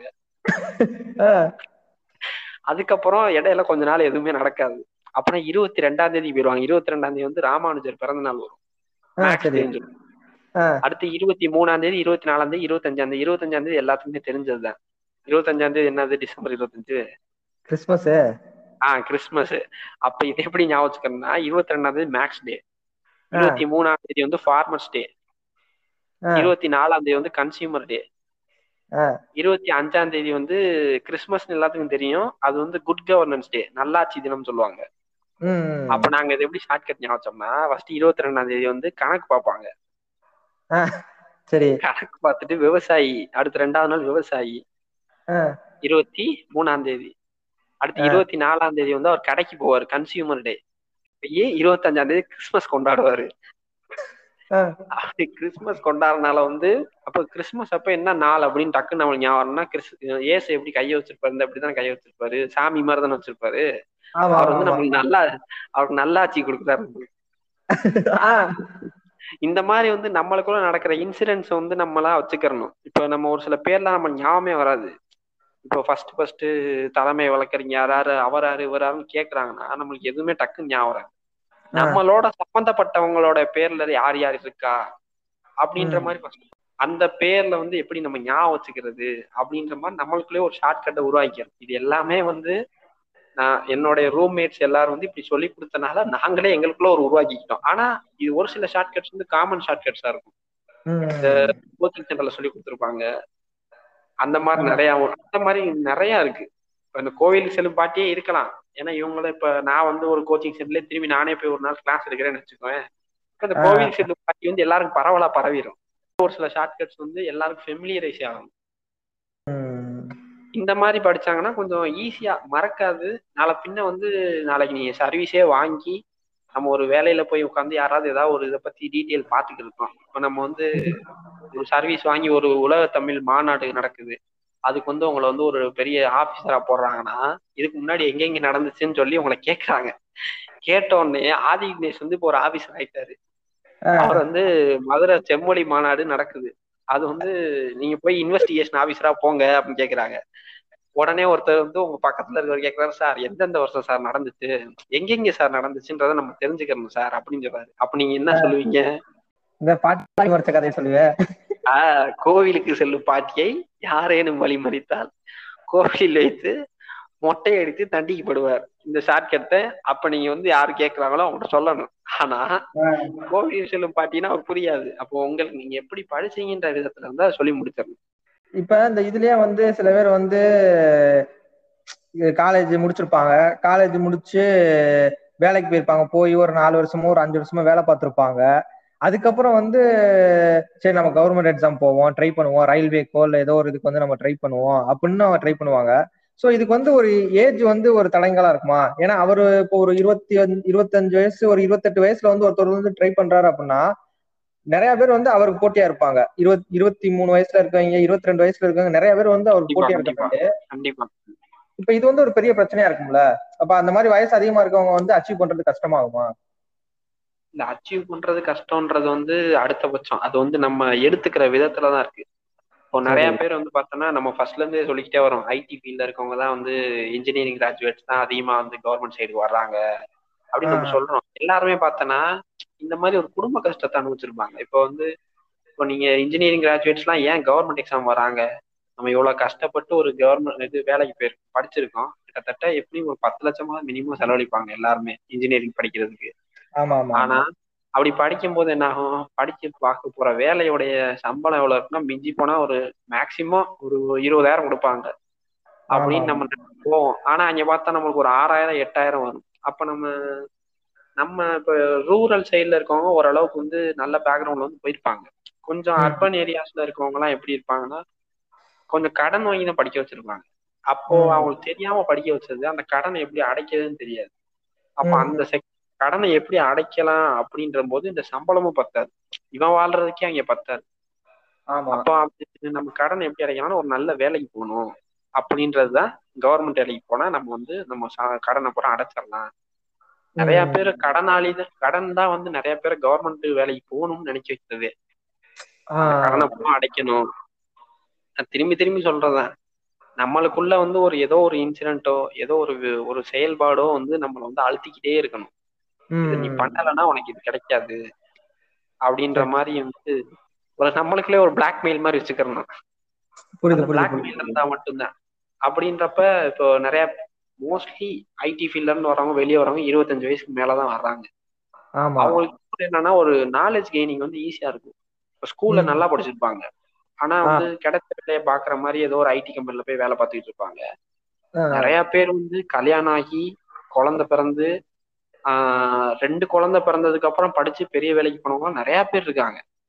அப்ப. அவங்களுக்குலாம் வந்து அந்த ஒரு டிட்டர்மினேஷன் இருக்கும். நம்ம வந்து ரொம்ப ஸ்ட்ராங்கா இருக்கணும். நம்மளுடைய வேலை வந்து நம்மளுக்கு ரொம்ப முக்கியம். இந்த வேலையினால வந்து நம்மளுக்கு வந்து ஒரு ஒரு எக்கனாமிக்கலா நம்ம நல்லா ஸ்ட்ராங் ஆயிரும் இன்னொன்னு ஒரு சொசைட்டில நம்ம ஒரு மிகப்பெரிய பலத்துக்கு வருவோம் அப்படின்றது வந்து மனநிலை இருந்தால் இதுல வந்து. ஒரு வயசு ஒரு பெரிய விஷயமே கிடையாது. ஏன்னா ஒரு யூபிஎஸ்சி ஆஸ்பிரண்ட்டுக்கு வந்து மினிமம் ஏஜ் இருபத்தோரு வயசு இருந்தா ஆ. இருபத்தோரு வயசுலயே ரெண்டு பேர் போயிருக்காங்க. ஒரு ஐஏஎஸ் ஆகும் ஒருத்தர் அன்சர் ஷேக்னு சொல்லி ஐஏஎஸ் ஆயிருக்காரு இருபத்தோரு வயசுல. அப்புறம் இன்னொரு சபீஸ் கான் ஒருத்தவர் வந்து இருபத்தோரு வயசுல ஐபிஎஸ் ஆயிருக்காரு. அவங்க இன்டர்வியூல அவங்களோட கேட்ட கேள்வி தான் கேட்டிருக்காங்க. உங்களுக்கு இருபத்தி ரெண்டு வயசு ஆகுது. நீங்க வந்து ஒரு ஒரு பியூரோக்ரேட் ஆகுறீங்க. ஒரு அதிகாரத்துவத்துடைய பதவிக்கு போறீங்க. உங்களால. எப்படி சமாளிக்க முடியும்னு நினைக்கிறீங்களா உங்களோட வயசானவங்க முப்பது வயசு இருக்கவங்க எல்லாம் பாஸ் பண்ணி இருக்காங்க. அவங்களுக்குரிய எக்ஸ்பீரியன்ஸ் வந்து உங்களுக்கு கிடைக்கும்னு நினைக்கிறீங்களா அப்படின்லாம் கேட்டிருக்காங்க அதுக்கு அவர் சொன்ன பதில் என்ன சொல்லியிருக்காரு இல்ல. யூபிஎஸ்சி வந்து கொடுக்குற எலிஜிபிலிட்டி கிரைட்டீரியா படி இருபத்தோரு வயசு இருந்தா போதும்னு யூபிஎஸ்சி அதுக்கு தெரியுதுல ஆனா அந்த. வயசோட நான் ஒரு வயசு கூட தான் இருக்கேன் இருபத்தி ரெண்டு வயசு ஆயிடுச்சு எனக்கு அதனால. வந்து எனக்கு நீங்க வந்து வேலை கொடுக்கலாம். அதுக்கான தைரியம் வந்து எனக்கு இருக்கு அப்படின்ற ஒரு ஒரு நம்மளுக்குள்ளே ஒரு ஒரு தைரியத்தை நம்ம உருவாக்கிடணும். இந்த தைரியம் தான் வந்து நம்மளை கொண்டு போகுமே தவிர வந்து ஒரு ஏஜ் கிரைட்டீரியா ஏஜ் ஃபேக்டர்ன்றது வந்து இதுல ஒரு ஒரு தங்குதடையே கிடையாது. யார் வேணாலும் சாதிக்கலாம். இப்போ இவ்வளவு நாள் தள்ளி போகுது அப்படின்லாம் நம்ம நினைக்க கூடாது. என்னைக்கோ ஒரு நாள் நம்மளுக்கு ஏதோ ஒன்று கிடைக்க போகுது அப்படின்ற மாதிரி நினைச்சு இருக்கணும். அதே நேரத்துக்கு சில பேர் வந்து அந்த ஒன் ஒரு மார்க்ல மிஸ் ஆயிடுச்சு. ஒரு ஒரு ரெண்டு மூணு மார்க்ல மிஸ் ஆயிடுச்சு. இது கிடைச்சிருந்தா நேரம் நான் பெரிய ஆள் ஆயிருப்பேன். அப்படிலாம் நினைச்சு இது பண்ணுவாங்க. இப்ப அவங்களாம் வந்து மறுபடியும் எப்படி அவங்களுக்கு மறுபடியும் ட்ரை பண்ண மனசு வருது? சில பேர்லாம் உடஞ்சு போயிருவாங்களா. ஒரு மார்க் சரி ஒரு இருபது மார்க் மார்க்ல ஒரு இருபது மார்க் முப்பது மார்க்ல இது பண்ணா கூட பரவாயில்ல. ஒரு மார்க்ல மிஸ் ஆச்சுன்னா ரொம்ப கஷ்டமா இருக்குமே. அவங்க எல்லாம் எப்படி மறுபடியும் இதுக்கு ட்ரை பண்றாங்க? அவங்களோட மென்டாலிட்டி எப்படி இருக்கும்? இது உண்மையிலே நடக்கிற சம்பவம் தான் மாப்பிள்ள. இப்ப நான் நிறைய பேர் பார்த்தோம்னா எந்த எக்ஸாம்ல இது அதிகமா நடக்கும்னா இந்த இப்ப யூனிஃபார்ம் சர்வீஸ்ல அதிகமா நடக்கும். யூனிஃபார்ம் சர்வீஸ்லயும் இருக்கும். பப்ளிக் சர்வீஸ்லயும் இருக்கும். ஆனா யூனிஃபார்ம் சர்வீஸ்ல எப்படின்னா இப்போ போலீஸ் ஆனா இருபத்தஞ்சு வயசுக்குள்ள தான் ஆக முடியும். எஸ்ஐ ஆனா முப்பது வயசுக்குள்ள தான் ஆக முடியும். அப்ப இவங்களாம் என்ன பண்ணுவாங்கன்னா கொஞ்சம் வெறித்தனமா படிப்பாங்க. படிக்கிற டயத்துல என்ன ஆகும்? நிறைய பேர் கிட்டத்தட்ட ஏன்னா என்னோட நான் இப்போ படிக்க ஆரம்பிச்சு இப்போ ஒரு ஒரு வருஷம் தான் இருக்கும். இந்த லாக்டவுனுக்கு அப்புறம் தான் ஆரம்பிச்சேனாலும் ஆனா நான் பார்த்த வரைக்கும் எங்க ரூம்மேட்ஸோடைய இப்போ ஃபெயில் ஆகி அதுல இருந்து மீண்டு வந்து கிட்டத்தட்ட ஒரு மார்க்ல மிஸ் பண்ணவங்களே எங்க ரூம்ல ஒரு ரெண்டு பேர் இருக்காங்க. ஒரு மார்க்ல இல்லாம இன்டர்வியூ போய் அதுல சர்வீஸ் மிஸ் பண்ணவங்களும் இருக்காங்க. இப்ப அவங்களோட மனதில எல்லாம் எப்படிதான் இருக்கும்னா ரொம்ப ஒரு ஸ்ட்ராங்கான ஒரு தாட் இருக்கும். எதுக்கு நம்ம இது எதுக்கு வந்தோம்? இப்ப இந்த ஒரு இன்டர்வியூல போச்சுன்னா நம்ம இன்டர்வியூ லெவலுக்கு போயிட்டோம். அப்படின்ற அளவுக்கு நம்மளுக்கு ஒரு இது இருக்கு. நம்மளுக்கு ஒரு என்ன சொல்றது? கெப்பாசிட்டி ஒரு கெப்பாசிட்டி இருக்கு. ஆனா. நம்மளுக்கு வந்து ஒரு லக் பை லக் கிடைக்காம போச்சு அப்படின்னு நினைக்கிறாங்களே தவிர அவங்க வந்து அவங்கள குறைச்சு எடை போட்டுக்கிறது இல்ல. நம்ம வந்து இதுக்கு லாய்க்கு இல்ல அப்படின்ற மாதிரி நினைக்கிறது கிடையாது. அப்படி நினைக்கிறவங்க எல்லாருமே வெளியே போயிடுறாங்க. என்னத்தப்பா இது என்னத்த பண்ணிட்டு இதையே வந்து சும்மா எனக்கும் டிஎன்பிசி ஆகாது போல. ஆஹ் இன்னிலாம் படிக்கிறது வேஸ்ட் அப்படின்னு போனவங்க நிறைய பேர். அந்த நிறைய. பேர்ல இருந்து நம்ம எல்லாருமே யாரை பாக்குறோம்? சாதனையாளர் தான் பார்த்துட்டே வருவோம். நான்லாம் வந்து ரெண்டு சைடையும் பார்த்துக்கிட்டே இருக்கேன். சாதிச்சவங்களையும் பார்த்துக்கிட்டு இருக்கேன். இதை விட்டு வெளியே போனவங்களையும் பார்த்துக்கிட்டு இருக்கேன். நான். எதுக்கு அப்படி பாக்குறேன்னா இப்படி பார்த்தாதான் வந்து நான் அந்த தப்பை செய்யாம இருக்கணும் அப்படின்னு யோசிக்கிறேனே. தவிர வந்து மோஸ்ட்லி நம்மளுக்கு காமிக்கிறது இந்த உலகம் நம்மளுக்கு காமிக்கிறது எல்லாமே சாதனையாளர் மட்டும்தான் காமிக்கும். இப்போ யூடியூபே எடுத்துக்கோ. இப்போ. ஒரு விஷயம் யோசிச்சு பார்த்தோம்னா இப்ப நான் நான் இந்த பாட்காஸ்ட்ல பேசுறதுக்கு வந்து எனக்கு எனக்கு வந்து அதுக்குரிய ஒரு கிரைட்டீரியாவே கிடையாது. இப்ப நான் பாஸ் பண்ணி பேசினா என்னோட பேச்சுவார்த்தை வேற மாதிரி இருக்கும். அப்போ வந்து ஒரு எப்படி இருக்கும்னா ஒரு ஒரு கெத்துலே இருக்கும். நான் பண்ணிட்டேன் பாரு நான் இதெல்லாம் ஃபாலோ. பண்ணேன் அப்படின்னு சொல்லி சொல்ற மாதிரி இருக்கும். இப்போ நான் ஒரு. ஆஸ்பிரண்டா இருக்கனால வந்து இதெல்லாம் இதுல இருக்கு பிளஸ் மைனஸ் இருக்கு. இனிமே இந்த எக்ஸாமுக்கு இத மாதிரிலாம் வந்து போய் படிக்கணும் அப்படின்னு மனப்பாங்கு உள்ளவங்க இதெல்லாம் பாருங்கன்னு சொல்ல வரேன். மத்தபடி வந்து இப்போ பாஸ் ஆனவங்கலாம் என்ன சொல்பான் மோஸ்ட்லி பாஸ் ஆனவங்களை இன்டர்வியூ எடுத்தோம்னா நான். இதைத்தான் பண்ணேன் நான் இதெல்லாம் பண்ணேன் நீங்க இதெல்லாம் பண்ணுங்க அப்படின்னு சொல்றவங்க தான் ஜாஸ்தி. நூத்துல பத்து பேர் என்ன சொல்லுவாங்கன்னா இதெல்லாம் நடக்கும். நடந்திருக்கு அதனால நீங்க இதெல்லாம் தப்பிச்சிருங்க. ரொம்ப கம்மி. அதனால வந்து நம்ம வந்து அவங்ககிட்ட இருந்து நிறைய கத்துக்கணும் இப்ப நிறைய இப்ப நம்ம நம்ம அட்டம்ப்டே கொடுக்கல. இப்பதான் நம்மளுக்கு நம்ம ஸ்டார்ட் பண்ணிக்கிட்டு இருக்கோம். அந்த கொரோனானால தான் தள்ளி போகுது அப்படின்னு இருந்தா பரவாயில்ல. ஏற்கனவே அட்டம் பண்ணவங்க இருந்து நம்ம நிறைய விஷயம் கத்துக்கிறோம். இதெல்லாம் வந்து எக்ஸாம் ஹால்ல வந்து நம்மளுக்கு இவ்வளவு பிரச்சனைகள்லாம் இருக்கு. அங்க நம்மளுக்கு மனநிலை எப்படி இருக்குன்றத முதற்கொண்டு நம்ம அவங்ககிட்ட கேட்டு தெரிஞ்சுக்கணும். இங்க எப்படின்னா இருக்கும்? இங்க எப்படி வந்து இதெல்லாம் வரும்? இது ஏன் தப்பு வரும்? அவங்களே நமக்கு சொல்லி காமிப்பாங்க. இப்போ வந்து நம்ம ஒரு மேத்தமெட்டிக்கலா ஒரு சம் சால்வ் பண்றோம்னா நம்ம ஒரு கெஸ்ல அடிச்சிருப்போம். அவங்க அந்த. கெஸ்ஸை நீ எப்படி கெஸ் பண்ணி அடிச்சேன்னு கேட்பாங்க. இப்ப நம்ம. ஒரு நாலு சாய்ஸ் கொடுக்குறேன் உனக்கு. அந்த. சாய்ஸ்ல இருந்து நீ ஏ எடுக்கிறியா பி எடுக்கிறியா சி எடுக்கிறியா டி எடுக்கிறியான்னு கேட்பாங்க. நம்ம என்ன சொல்லுவோம்? மிஞ்சி போனா ஒரு இங்கி பிங்கி வாங்கின்னு சொல்லிடுவோம். இல்லையா? எனக்கு லக்கிங்கா லக்கு வந்து ஒரு ஒரு ஏதாவது ஒரு லம்- ஒரு பேரை சொல்லுவோம். எனக்கு வந்து இப்ப ஏன்னா ஆதி எனக்கு பிடிக்கும். அதனால நான் ஏ அமுக்குனேன். சொல்லுவோம். ஒரு சில பேர் என்ன பீனா என் பேர் பாலா. அதனால நான் பி அமுக்குனேன்.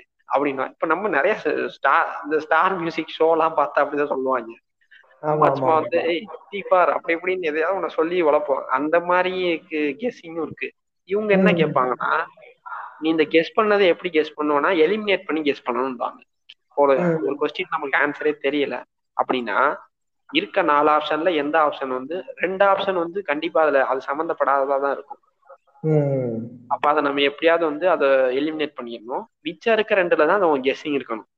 அது வந்து இத பக்கத்துல கூட இருக்கலாம். இந்த நம்பருக்கு பக்கத்துல இருக்கலாம் அப்படின்னு சொல்லி கெஸ் பண்ணணும்.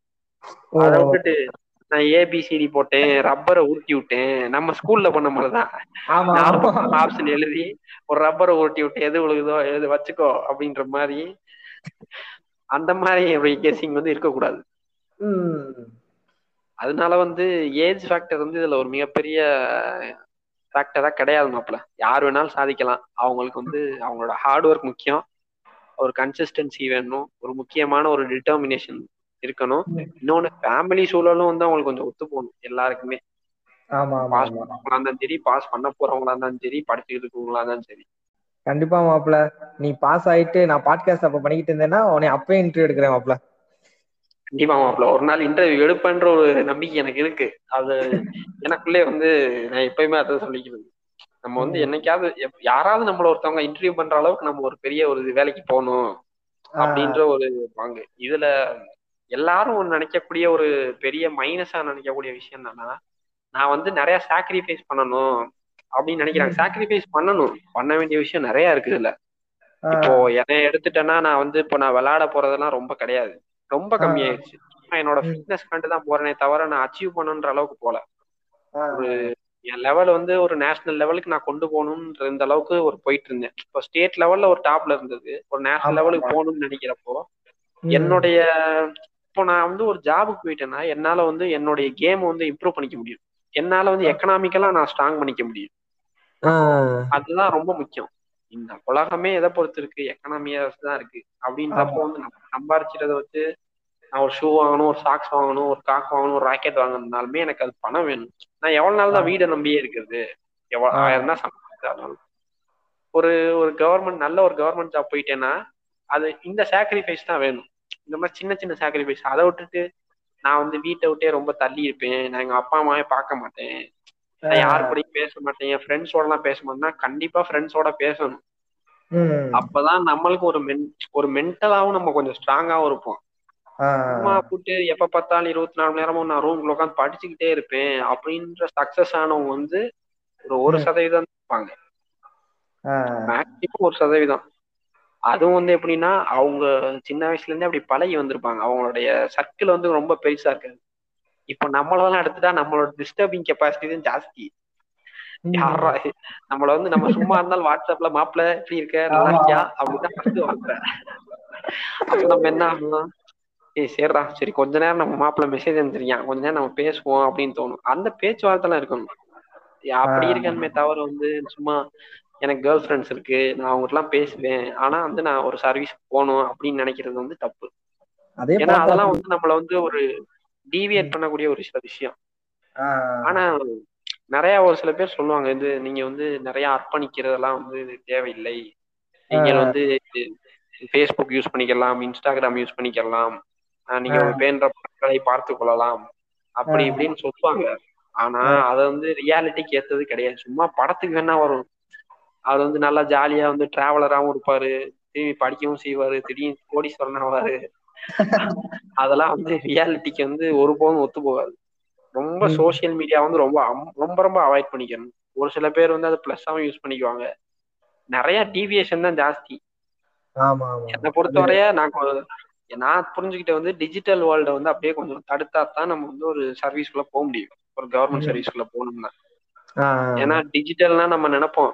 சார் நான் நியூஸ் பேப்பர்லாம் வந்து அஞ்சு நியூஸ் பேப்பர் படிப்பேன் சார் ஒரு நாளைக்கு. அஞ்சு ம். நியூஸ் பேப்பர்ல இருக்க கருத்தை ஃபுல்லா நான் தெரிஞ்சுக்க ஒரு சில பேர் படிப்பாங்க நியூஸ் பேப்பரே ரெண்டு மணி நேரம் படிக்கிறாள்லாம் இருக்காங்க. அது அது நல்ல விஷயம் தான் ஆனா நான் டிஜிட்டலா நியூஸ் பேப்பர் படிப்பேன் அப்படின்றது தவறு. இப்போ இந்த நியூஸ் ஆப்லாம் எவ்வளவோ இருக்கு. அந்த. மாதிரி நியூஸ் படிக்கவே கூடாது. ஏன்னா நீங்க. வந்து நியூஸ் ஆப்ல படிச்சுக்கிட்டு இருப்பீங்க இவருடன் இவருக்கு காதலா? அப்படின்னு சொல்லி ஒரு கேள்விக்குறி வந்து நிக்கும். நம்ம- நம்மளுடைய மனது மனநிலை எப்படி இருக்கும்? என்னடா அது யாரா அந்த பார்த்தோன்னா ஒரு நடிகை படம் போட்டிருக்கும். அதுவும் நம்ம அதிகமா பார்த்த நடிகையா இருக்கும். அப்ப நம்ம என்ன பண்ணுவோம்? அதை ஓபன் பண்ணி பார்ப்போம். கடைசியில பார்த்தா அது என்ன இருக்குன்னா சும்மா ஏதாவது ஒரு கிராமத்துல நடந்ததா இருக்கும். கள்ள தொடர்பு இவருடன் இவர் ஓடி போய் விட்டார் அதனால் வெட்டு குத்து கொலை அப்படின்னு போட்டிருக்கோம். இந்த மாதிரி நியூஸ் எல்லாம் படிக்க கூடாது இல்ல நியூஸ் படிக்கிறதுலயே வந்து நம்மளுக்கு தேவையான நியூஸ் எது எது இருக்கோ அதை மட்டும்தான் எடுத்துக்கணுமே. ஒழிய வந்து இங்க வெடிகுண்டு விபத்து வெடிகுண்டு விபத்துலாம் முக்கியக்கூடிய நியூஸ் தான். இப்போ பெருசா ஒரு நாடு லெவல் நடக்குதுன்னா பரவாயில்ல. இதே வந்து. இந்த மோட்டார் சைக்கிளில் கடத்தினார் இதை கடத்தினார் அதெல்லாம் அந்த மாதிரி நியூஸ்லாம் கொஞ்சம் அவாய்ட் பண்ணிக்கணும். சும்மா அதெல்லாம் ஒரு கிளான்ஸ் பாக்குறதோட நம்ம சுத்தி என்ன நடக்குதுன்றத மட்டும் வச்சுக்கிறதுமே ஒழிய அது ரொம்ப இம்பார்ட்டன்ஸ் கொடுக்கக்கூடாது. அதே மாதிரி நம்மளுக்கு கொஞ்சம் என்டர்டெய்னிங்கான ரியாலிட்டி ஷோஸ்லாம் கொஞ்சம் பார்க்கலாம். இப்ப எல்லாரும் பார்க்கக்கூடிய ஷோ என்ன அப்படின்னா அதிகமா எல்லாருமே எங்க ரூம்ல இருக்கிறத விட எல்லாருமே அந்த ஷோ தான் பாக்குறாங்க அது என்ன ஷோவா இருக்கு மாப்ள நீனே சொல்லு. என்ன ஷோ பிக் பாஸ் முடிஞ்சிருச்சு. அதுக்கு அடுத்து வந்து ஒரு ஒரு ட்ரெண்டிங்ல வந்தாங்க. குக் வித் கோமாளியா? பாத்தியா? ஒரு ஒரு ஆஸ்பிரன்ஸ் என்ன ஷோ பாப்பாங்கன்ற அளவுக்கு இருந்துருச்சு. குக் கோமாலாம் பார்க்கலாம். என்னன்னா சும்மா ஒரு ஒரு எல்லாரும் இப்படி பண்றாங்க இப்படிலாம் நடக்குது அப்படின்னு நம்ம தெரிஞ்சுக்கலாம். அதை விட்டுட்டு இப்போ யூடியூபர்ஸ் எல்லாம் எப்படி போயிட்டான்னா இந்த குக் வித் கோமாளி ஷோல இருக்கவங்க எங்கெங்க போறாங்க? அவங்க பஸ்ல கார்ல போறாங்க. சிவாங்கி வந்து ரோட்ல நடந்து போறாங்க. புகழ் வந்து போலீஸ் பிடிச்சிட்டாங்க. அப்படின்ற மாதிரி இதெல்லாம் நம்ம பார்க்க ஆரம்பிச்சோம்னா நம்மளுடைய மனநிலை வந்து அப்படியே இந்த மாதிரி சாக்ரிஃபைஸ் தான் நம்ம இந்த மாதிரி எக்ஸ்ட்ராவா நம்ம பாக்குறது இப்போ இது கோமாளி ஷோ பாக்குறீங்களா ஒரு ஒரு மணி நேரம் தான் ஓட போறாங்க. மேக்சிமம் போனா மூணு மணி நேரம் ரெண்டு நாளுக்குரிய ஷோ பாப்பீங்க அதோட நிப்பாட்டிக்கணுமே ஒழிய வந்து புகழ் வந்து என்ன சேனல் ஆரம்பிச்சிருக்காரு? அவருக்கு அதனால எவ்வளவு சப்ஸ்கிரைபர் இருக்கு? அவருக்கு என்ன இன்கம் புகழ் வந்து ஆட்டோட பேசுறாரா மாடோட பேசுறாரா புகழ் தோசை சுடுறாரா புகழ் டிவி பாக்குறாரா எல்லாத்தையும் பாத்துக்கிட்டே இருந்தா என்னைக்கு படிக்கிறது? ஆமா. அந்த மாதிரி இதை வந்து நிறைய அவாய்ட் பண்ணிக்கிறணும். இப்ப எனக்கு எப்படி இதெல்லாம் தெரியும்னா என் ஃப்ரெண்டு சொல்லிதான் எனக்கே தெரியும். ஏய் புகழ் பாடுறா இப்படிலாம் இருக்கான். புகழ் செம்ம ரீச் ஆயிட்டான்டா அப்படின்னு சொல்லும்போது எனக்கு என்ன அவன் ஒரு ஆர்வத்தை தூண்டுவான்னா அவ புகழ்ன்றவன் யாரோ ஒருத்தன் பெருசா இருக்கான்டா. அவன் என்னென்ன பண்றான்னு இவன் பார்த்து இவன் தெரிஞ்சுக்கிட்டான். ஏன் நம்ம என்ன தெரிஞ்சுக்காம இருக்கோம்னு சொல்லி நான் போய் அதை தேட ஆரம்பிப்பேன். அடுத்து இன்ஸ்டாகிராம் யூஸ் பண்றோமா? இன்ஸ்டாகிராம்ல போய் புகழை ஃபாலோ பண்ணு சிவாங்கியை ஃபாலோ பண்ணு பாலாவை ஃபாலோ பண்ணு அப்படி இப்படின்னு ஒன்னொன்னு நம்ம தொட தொட வந்து இந்த சோசியல் மீடியா வந்து நம்மளை கெடுக்கிறதா ஜாஸ்தியை ஒழிய நம்ம வளர்க்கறது வந்து ரொம்ப கம்மி. ஆமா ஆமா. அதனால வந்து இதெல்லாம் வந்து சாக்ரிஃபைஸா எடுத்துக்கிறணுமே ஒழிய வந்து தேவையான விஷயத்த மட்டும் சாக்ரிஃபைஸ் பண்ணிக்கிறணும் எல்லா விஷயத்தையும் சாக்ரிஃபைஸ் பண்ணணுன்ற அவசியம் ரொம்ப ரொம்ப கம்மி. ஃபேமிலியோட நல்லா இருக்கணும். ஃப்ரெண்ட்ஸோட ஜாலியா பேசிக்கணும். அதோட சேர்த்து படிக்கவும் செய்யணும். ம் ஆமா. அது கரெக்ட் தான். நிறைய பேர் வந்து சொல்லுவாங்க சாக்ரிஃபைஸ் பண்ணணும். கவர்மெண்ட் எக்ஸாம்னா நிறைய சாக்ரிஃபைஸ் பண்ணணும் அப்படின்னு சொல்லுவாங்க. ஆனா தேவையில்லாததை வந்து சாக்ரிஃபைஸ் பண்றதுல தப்பு இல்ல. கண்டிப்பா. தேவையில்லாததுதான் இல்ல தேவையில்லாதன்றது வந்து எல்லாருக்குமே தெரியும். இது நம்மளுக்கு தேவைப்படாது அப்படின்றது நம்மளுக்கு தெரிஞ்சிருக்கும். ஆனா வந்து அதை நம்ம என்ன நினைச்சுக்குவோம்? இது நம்மளுக்கு தேவைன்னு நினைச்சு நம்ம பண்ணியிருப்போம். அந்த மாதிரி விஷயத்த தான் சாக்ரிஃபைஸ் பண்ணணுமே ஒழிய மிச்சம் எல்லாத்தையும் நம்ம பண்ணணுன்ற அவசியம் கிடையாது. மோஸ்ட் ப்ராபப்ளி லாஸ்டா வந்து சொல்லணும்னா வந்து நம்ம எல்லாத்துக்குமே நம்ம ஒரு ரோல் மாடல் ஒண்ணு வச்சுக்கிறணும். அதுதான் ரொம்ப ரொம்ப முக்கியம். அதான் லா நம்ம லாஸ்டா இந்த எக்ஸாம் பொறுத்தவரைய நம்ம முக்கியமா பார்க்கக்கூடிய விஷயம் என்னன்னா நம்மளுக்குன்னு ஒரு ரோல் மாடல் நம்ம ஒரு ஒருத்தவங்கள பார்த்து இன்ஸ்பயர் ஆயிருப்போம். இப்ப எனக்கெல்லாம் வந்து டிஎன்பிசி படிக்கின்ற ஒரு ஆசையே கிடையாது. இப்போ ஒரு ஒரு வருஷத்துக்கு முன்னாடி ஒரு லாக்டவுனுக்கு முன்னாடி பார்த்தோம்னா லாக்டவுனுக்கு முன்னாடி இல்ல ஒரு போன ஜனவரி அந்த டயத்துல பார்த்தா நான் என்னோட எஜுகேஷன் ப்ரொஃபஷனல் கோர்ஸ் முடிச்சு வெளியே வர்றதுக்கு முன்னாடி எனக்கு அந்த தாட்டே கிடையாது. எனக்கு வந்து நான் டீச்சிங் ஃபீல்டு ஒரு எக்ஸாம் எழுதி போகணும் அப்படின்னு தான் ஒரு மென்டாலிட்டியோட இருந்தேன். ஆனா எனக்கு எப்போ அந்த மாதிரி ஒரு சின்ன தாட் ப்ராசஸ் வந்துச்சுன்னா ஒரு சின்ன ஒரு யூடியூப்ல தான் நான் பாத்துக்க இந்த வீடியோ எனக்குள்ள எனக்கு இன்ஸ்பயர் பண்ண ஒரு பர்சனாலிட்டின்னு பார்த்தா இளம் பகவத்னு ஒரு ஐஏஎஸ் ஆபீசர் இருக்காரு இப்போ. ராணிப்பேட்டையில அசிஸ்டன்ட் கலெக்டரா இருக்காரு. அவர் தான் வந்து எனக்கான ஒரு இன்ஸ்பிரேஷன் நான் நினைச்சிருக்கேன். வாழ்க்கையில வந்து நம்ம ஒரு பெரிய சர்வீஸ் போனா அவர் ஒரு நாள் போய் பார்க்கணும் அப்படின்ற மாதிரி எனக்கு ஒரு ஆசை அவரை பார்க்கணும். ஏன்னா நிறைய பேருக்கு தெரிஞ்சிருக்காது. இளம் பகவத்னா யாருன்னே தெரியாத ஆள்லாம் நிறைய பேர் இருக்காங்க. பொதுமக்களுக்கு தெரியுதோ இல்லையோ கவர்மெண்ட் எக்ஸாமுக்கு படிக்கிற ஆஸ்பிரன்ஸ்க்கே நிறைய பேருக்கு தெரியாது.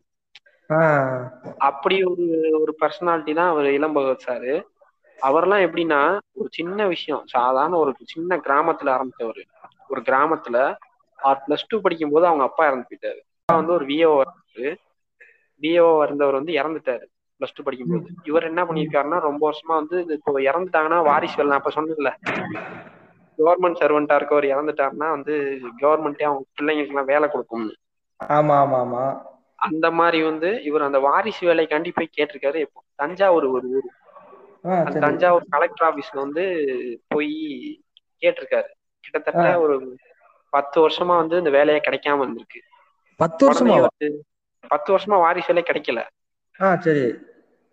அப்போ ஒரு மனுஷனுக்கு எவ்வளவு கஷ்டமா இருக்கும்னு யோசிச்சு பாரு. இவர் விவசாயம் தான் பண்றாரு. ரொம்ப கஷ்டப்படுற ஃபேமிலி வாரிசு பெருசா நினைக்கிற ஒருத்தருக்கு இந்த கவர்மெண்ட் வந்து வாரிசு வேலை கொடுக்கவே இல்லை.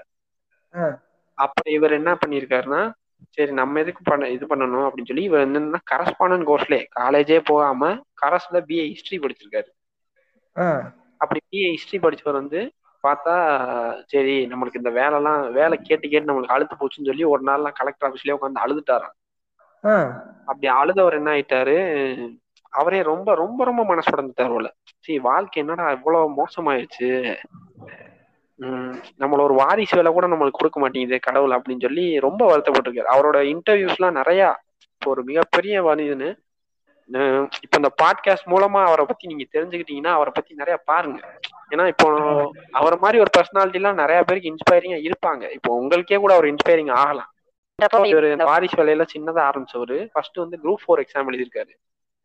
சரி. ஃபோர் எக்ஸாம் எழுதினவர் வந்து ஒரு போலீசிங் போலீஸ் ஆபீஸ்ல வந்து ஒரு கிளர்க்கா ஜாயின் பண்ணியிருக்காரு. இவர்கிட்ட. ஒரு இன்ட்ரெஸ்டிங்கான ஃபேக்ட் என்னன்னா இள இளம்பகவத் சார்ட்ட ஆ, இருக்க எல்லா எக்ஸாமையும் எழுதி பாஸ் பண்ண ஒரே மனிதன் இவர் தான் தமிழ்நாடு சர்வீஸ் பப்ளிக் சர்வீஸ் கமிஷன்ல என்னென்ன எக்ஸாம் இருக்கோ group four group two group two நான் interview group two interview group ஒன்னு யூபிஎஸ்சில ரெண்டு சர்வீஸ் பண்ணியிருக்காரு. கிட்டத்தட்ட ஒரு எட்டு பத்து சர்வீஸ் பண்ணியிருப்பாரு அவரே. பாத்துக்கங்க. நம்ம எல்லாம் சும்மா உட்காந்துட்டு நம்ம சொல்றோம். இது வந்து ஒரு வேலையில இருந்து இப்போ அவர் அப்பல இருந்து யூபிஎஸ்சி அட்டம் கொடுத்திருக்காரு. ஃபர்ஸ்ட் குரூப் ஃபோர் எழுதும் போதே. அப்போ குரூப் ஃபோர் எழுதும் போது இவங்க அவர் சொன்னதுனால அந்த கதையை நான் பார்த்தனால சொல்றேன். அவர் வந்து அவங்க அவங்களோட ஹையர் அபிஷியல்ட்ட போய் கேட்டிருக்காரு. ஃபர்ஸ்ட் அட்டம் வந்து யூபிஎஸ்சி வந்து எப்படின்னா ஏழு அட்டம் தான். ஒரு ஆளுக்கு. அது வந்து ரிசர்வேஷனை பொறுத்து மாறும். இதே நம்ம வந்து ஒரு எஸ்சி எஸ்டி கேண்டிடேட்டா இருந்தோம்னா நம்மளுக்கு வந்து அட்டம்ப்டே கிடையாது. நம்ம ஒரு பிசி கேண்டிடேட்டா இருந்தோம்னா நம்மளுக்கு ஓபிசி கேண்டிடேட்டா இருந்தோம்னா நம்மளுக்கு ஏழு அட்டம்ப்ட் தான் இருக்கும். அப்படின்றப்போ இவர் இவர் வந்து அட்டம்ப்ட் கேட்டகரியில வர்றாரு. அப்படின்றப்போ ஏழு அட்டம்ப்ட் ஃபர்ஸ்ட் அட்டம்ப்ட் வந்து சும்மா சாதாரணமா போய் எழுதியிருக்காரு செகண்ட் அட்டம்ப்ட் வந்து இன்டர்வியூ லெவலுக்கு போயிட்டாரு. ஃபர்ஸ்ட் ப்ரிலிம்ஸ் இருக்கும். அப்புறம் மெயின்ஸ் இருக்கும். மெயின்ஸ்ல ஒரு ஒன்பது பேப்பர் இருக்கும். எஸ்ஏ பேப்பர் அதெல்லாம் எழுதிட்டு இன்டர்வியூ போயிருக்காரு. இன்டர்வியூ போறதுக்காண்டி ஹையர் அபிஷியல்ட்ட பெர்மிஷன் வாங்கணும்ல? ம், அப்ப குரூப் ஃபோர் ஜாயின் பண்ணிட்டு இவர் வந்து அவங்க எஸ்பி போய் கேட்டிருக்காரு சார் இந்த மாதிரி அவர் எஸ்பின்றது வந்து யூபிஎஸ்சி கிளியர் பண்ணி வந்தவர். சார் இந்த மாதிரி எனக்கு யூபிஎஸ்சி இன்டர்வியூ வந்திருக்கு. இந்த மாதிரி நான் அதுக்கு போகணும் சார் அப்படின்னு சொல்லும்போது எஸ்பி வந்து ரொம்ப ஆச்சரியமா பார்த்தாராம். சார். பரவாயில்லப்பா. ஒரு கிளர்க்கா இருக்கவர் வந்து யூபிஎஸ்சி லெவலுக்கு இன்டர்வியூ போறீங்கன்னு சொல்லி ரொம்ப அவர் தட்டி கொடுத்து அனுப்பிச்சு விட்டுருக்காங்க. பார்த்தா அந்த அட்டம்ப்ட் ஃபெயில் ஆயிட்டாரு. இன்டர்வியூ அப்ப பாத்துக்க ஒரு ஃபெயிலியர் ஃபெயிலியர் ஆகி ஒரு சர்வீஸ்ல இருக்கக்கூடிய மனிதனுக்கு வந்து இன்டர்வியூ போறதே பெரிய விஷயம். யூபிஎஸ்சி இன்டர்வியூ அட்டன் பண்றதெல்லாம் வந்து ஒரு மிகப்பெரிய தான். வரப்பிரசாதம் மாதிரிதான். அப்படின்ற மாதிரி இருக்கு ஆளு அடுத்து பார்த்தா குரூப் டூ எழுதியிருக்காரு. குரூப் டூ எழுதி அதுல வேலை வாய்ப்பு அலுவலகத்துக்கு போயிருக்காரு. அடுத்து group two interview post attend பண்ணி அது ஒரு வேலைக்கு போயிருக்காரு. திரும்பி என்ன பண்ணிருக்காரு இவங்க அது- அது வரைக்கும் திரும்பி யூபிஎஸ்சி அட்டன் பண்ணிட்டே இருக்காரு வருஷம் வருஷம். அது திரும்பி. திரும்பி மெயின்ஸ் கிளியர் பண்ணி இன்டர்வியூ போறாரு. திரும்பி ஃபெயில் ஆகி வர்றாரு. திரும்பி ஆனா இதுல ஒரு பெரிய அவருடைய நல்ல ஃபேக்டர் என்னன்னா ஒரு நோட்டிசபிள் ஃபேக்டர் வந்து அவர் வந்து தமிழ் வழியில எழுதியிருக்காரு எல்லாமே. யூபிஎஸ்சியவே ஓ. இன்டர்வியூவும் தமிழ் எக்ஸாமும் எழுதுறதும் தமிழ் இப்படி எழுதிட்டே வந்திருக்காரு. அப்போ வந்து அவர் ஃப்ரெண்ட் ஒருத்தர் தான் சொல்லியிருக்காரு. டேய் நம்ம வந்து யூபிஎஸ்சி போ யூபிஎஸ்சி தான் அட்டன் பண்ண முடியல. நாலு அட்டம் தான் இருந்துச்சு யூபிஎஸ்சிக்கு நாலா நாலு அஞ்சு அட்டம் இருந்துச்சு. அப்புறம் ரெண்டு அட்டம் எக்ஸ்ட்ரா வந்துச்சு. ரெண்டாயிரத்தி பதினாலுல வந்துச்சு. அப்போ அந்த லாஸ்ட் அட்டம் கொடுத்து ஃபெயில் ஆயிட்டாரு. இன்டர்வியூவும் போக முடியல. அப்போ ஒரு ஃப்ரெண்ட் என்ன சொல்லியிருக்காருன்னா "டேய், நீ குரூப் ஒன் எழுது. குரூப் ஒன் நம்ம குரூப் ஒன்ல ப்ரொமோஷன் ஆக போறவங்க வந்து யூபிஎஸ்சியில வர்றவங்களோட லெவலுக்கு போயிருவாங்க. ஆனா கொஞ்சம் வருஷங்கள் ஆகும். குரூப் ஒன்ல எப்படி கலெக்டர் ஆகுறாங்கன்னா ஒரு பதினாலு வருஷம் கழிச்சு தான் கலெக்டர் ஆவாங்க. ஆனா இதே இது ஒருத்தவங்க யூபிஎஸ்சி எழுதி வர்றாங்கன்னா ரெண்டு வருஷத்துலயே கலெக்டர் ஆயிருவாங்க. இந்த மாதிரி சரி. கேட்டகரியில இந்த மாதிரி இருக்கனால அவங்க ஃப்ரெண்டு சொன்னாரா நீ குரூப் ஒன் எழுது. ஒரு டெப்டி கலெக்டர் ஆயிட்டோம்னா நம்ம எப்படியாவது கலெக்டர் ஆயிரும் ஒரு நாள் அப்படின்னு சொல்லியிருக்காரு. அதே மாதிரி இவரும் குரூப் ஒன் எழுதியிருக்காரு. ஃபர்ஸ்ட் டிஎஸ்பி ஆயிட்டாரு குரூப் ஒன் எழுதி. பார்த்தா ஏன்னா குரூப் டிஎஸ்பி ஆயிட்டா அடுத்து ஐபிஎஸ் ஆயிடலாம் எஸ்பி ஆயிட்டா ஐபிஎஸ் ஆயிடலாம் அப்படின்றப்போ யூபிஎஸ்சி என்ன சொல்லியிருக்குன்னா வந்து ஒரு அறிவு போட்டிருக்காங்க. இந்த மாதிரி வந்து சிசாட்னு ஒன்று வந்துச்சு. சிவில் சர்வெண்ட் ஆப்டிடியூட் டெஸ்ட்னு சொல்லி. புதுசா வந்து வந்திருக்கு. அது வந்தனால என்ன பண்ணாங்கன்னா இது ஆஸ்பிரன்ஸுக்கு ரெண்டு அட்டம் எக்ஸ்ட்ரா கொடுக்குறோம். அப்படின்னு சொல்லி அட்டம்ப்ட கூட்டியிருப்பாங்க அஞ்சுல இருந்து ஏழு அட்டம்ப்டா கூட்டியிருப்பாங்க அட்டம்ப்ட கூட்டும் போது இவருக்கு ஒரு மிகப்பெரிய சந்தோஷம். அப்பாடா நம்மளுக்கு சிவில் சர்வீஸ்க்கு இன்னொரு வாய்ப்பு வந்துட்டான்னு சொல்லும் போது திரும்பி அடுத்த யூபிஎஸ்சி அட்டம் கொடுத்துருக்காரு. திரும்பி. இந்த யூபிஎஸ்சி கிளியர் பண்ணிட்டாரு. கிளியர் பண்ணி ஐ ஐஆர்எஸ் வாங்கியிருக்காரு. இந்தியன் ரெவன்யூ சர்வீஸ் வாங்கியிருக்காரு. அது ஒரு பெரிய கதை. அவர் அவருடைய கதையெல்லாம் நீங்க யூடியூப்ல போய் பாத்தீங்கன்னா யூத் பேப்பர்னு ஒரு சேனல் இருக்கு. அந்த. சேனல்ல வந்து இவரை பர்சனலா இன்டர்வியூ பண்ணி போட்டிருப்பாங்க. அதுல இவர் ஃபுல்லா இவருடைய லைஃப் ஹிஸ்டரியை ஃபுல்லா சொல்லியிருப்பாரு. இந்த இந்த இடர்பாடுகள்லாம் நான் சந்திச்சேன் அப்படின்னு சொல்லியிருப்பாரு. அப்போ அவர் ஐஆர்எஸ் வாங்கியிருப்பாரு. திரும்பி அதுக்கடுத்து ஐஆர்எஸ்ல இருந்துகிட்டே திரும்பி யூபிஎஸ்சி அட்டம் கொடுத்து all India rank one seventeen வாங்கி இப்ப ராணி அடுத்த அந்த சேனல்ல போய் பார்த்தோம்னா அவர் வந்து அவருடைய இடர்பாடு எல்லாத்தையும் சொல்லியிருப்பாரு. இதெல்லாம் நான் சந்திச்சேன். இதெல்லாம் இருக்கு. அப்படின்ற மாதிரி.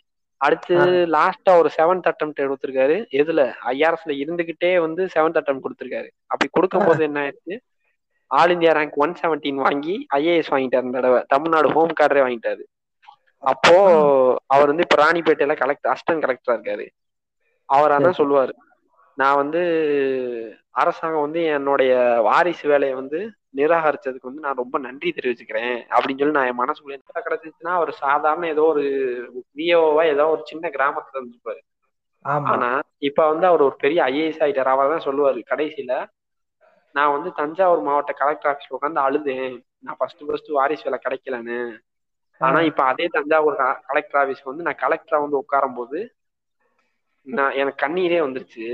அதை பார்க்கும்போது வந்து அப்ப என்னை கேட்க யாருமே இல்ல. நான் ஃபர்ஸ்ட் அழுதப்ப. ஆனா ரெண்டாவது அழுதப்ப நான் அழுக அழுக வந்து எல்லாரும் வந்து சார் என்னாச்சு சார்? என்னாச்சு சார்னு சொல்லி எனக்கு தண்ணி கொடுத்தாங்க. அப்படி எங்கிட்ட அங்கிட்டு என்னை கூட்டு போனாங்க. அப்போ நான் அதான் யோசிச்சு பார்த்தேன். எனக்கு என்னுடைய ரெண்டு ஃபேஸ் ஆஃப் லைஃப் யாருமே இல்ல. எனக்கு ஒரு வேலை இல்லை. எந்த பவரும் இல்லாதப்ப என்னை எவனுமே கண்டுக்கறல. ஆனா அதே இது வந்து நான் படிச்சு ஒரு கலெக்டர் ஆகி வரும்போது என்னை வந்து எத்தனாயிரம் மக்கள் வந்து என்னை பாக்குறாங்கன்றத நான் தெரிஞ்சுக்கிட்டேன் அப்படின்னு சொல்லியிருப்பாரு. இந்த மாதிரி விஷயங்கள் வந்து என்னோட எனக்கு வந்து அவர் மேல ஒரு இன்ஸ்பிரேஷன் வந்ததுக்கான காரணம். அவர் தான் எனக்கு ஒரு ரோல் மாடலா நான் வச்சிருக்கேன் அவர் மாதிரி இவ்வளவு கஷ்டத்துலயும் ஒரு மனுஷன் இப்படி வந்திருக்காரு. நம்ம இந்த அளவுக்கு வந்து இப்போ ஒரு சில நேரம்லாம் எனக்கும் எனக்கெல்லாம் தோணுமாப்புல நம்ம பதினாலு வருஷம் இங்கிலீஷ் மீடியத்திலே படிச்சிருக்கோம். என்னத்த நம்ம என்ன கிழிச்சிட்டோம்?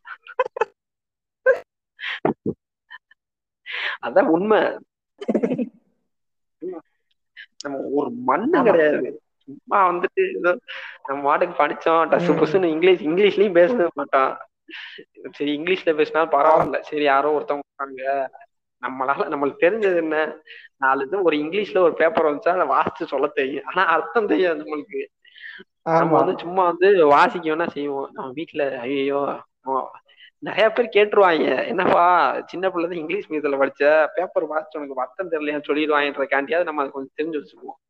அந்த. மாதிரி வந்து எனக்கு தோணுனது அப்படி தோணுச்சு. சார் இவ்வளவு கஷ்டத்துலயும் ஒரு மனுஷன் படிச்சிருக்காரு.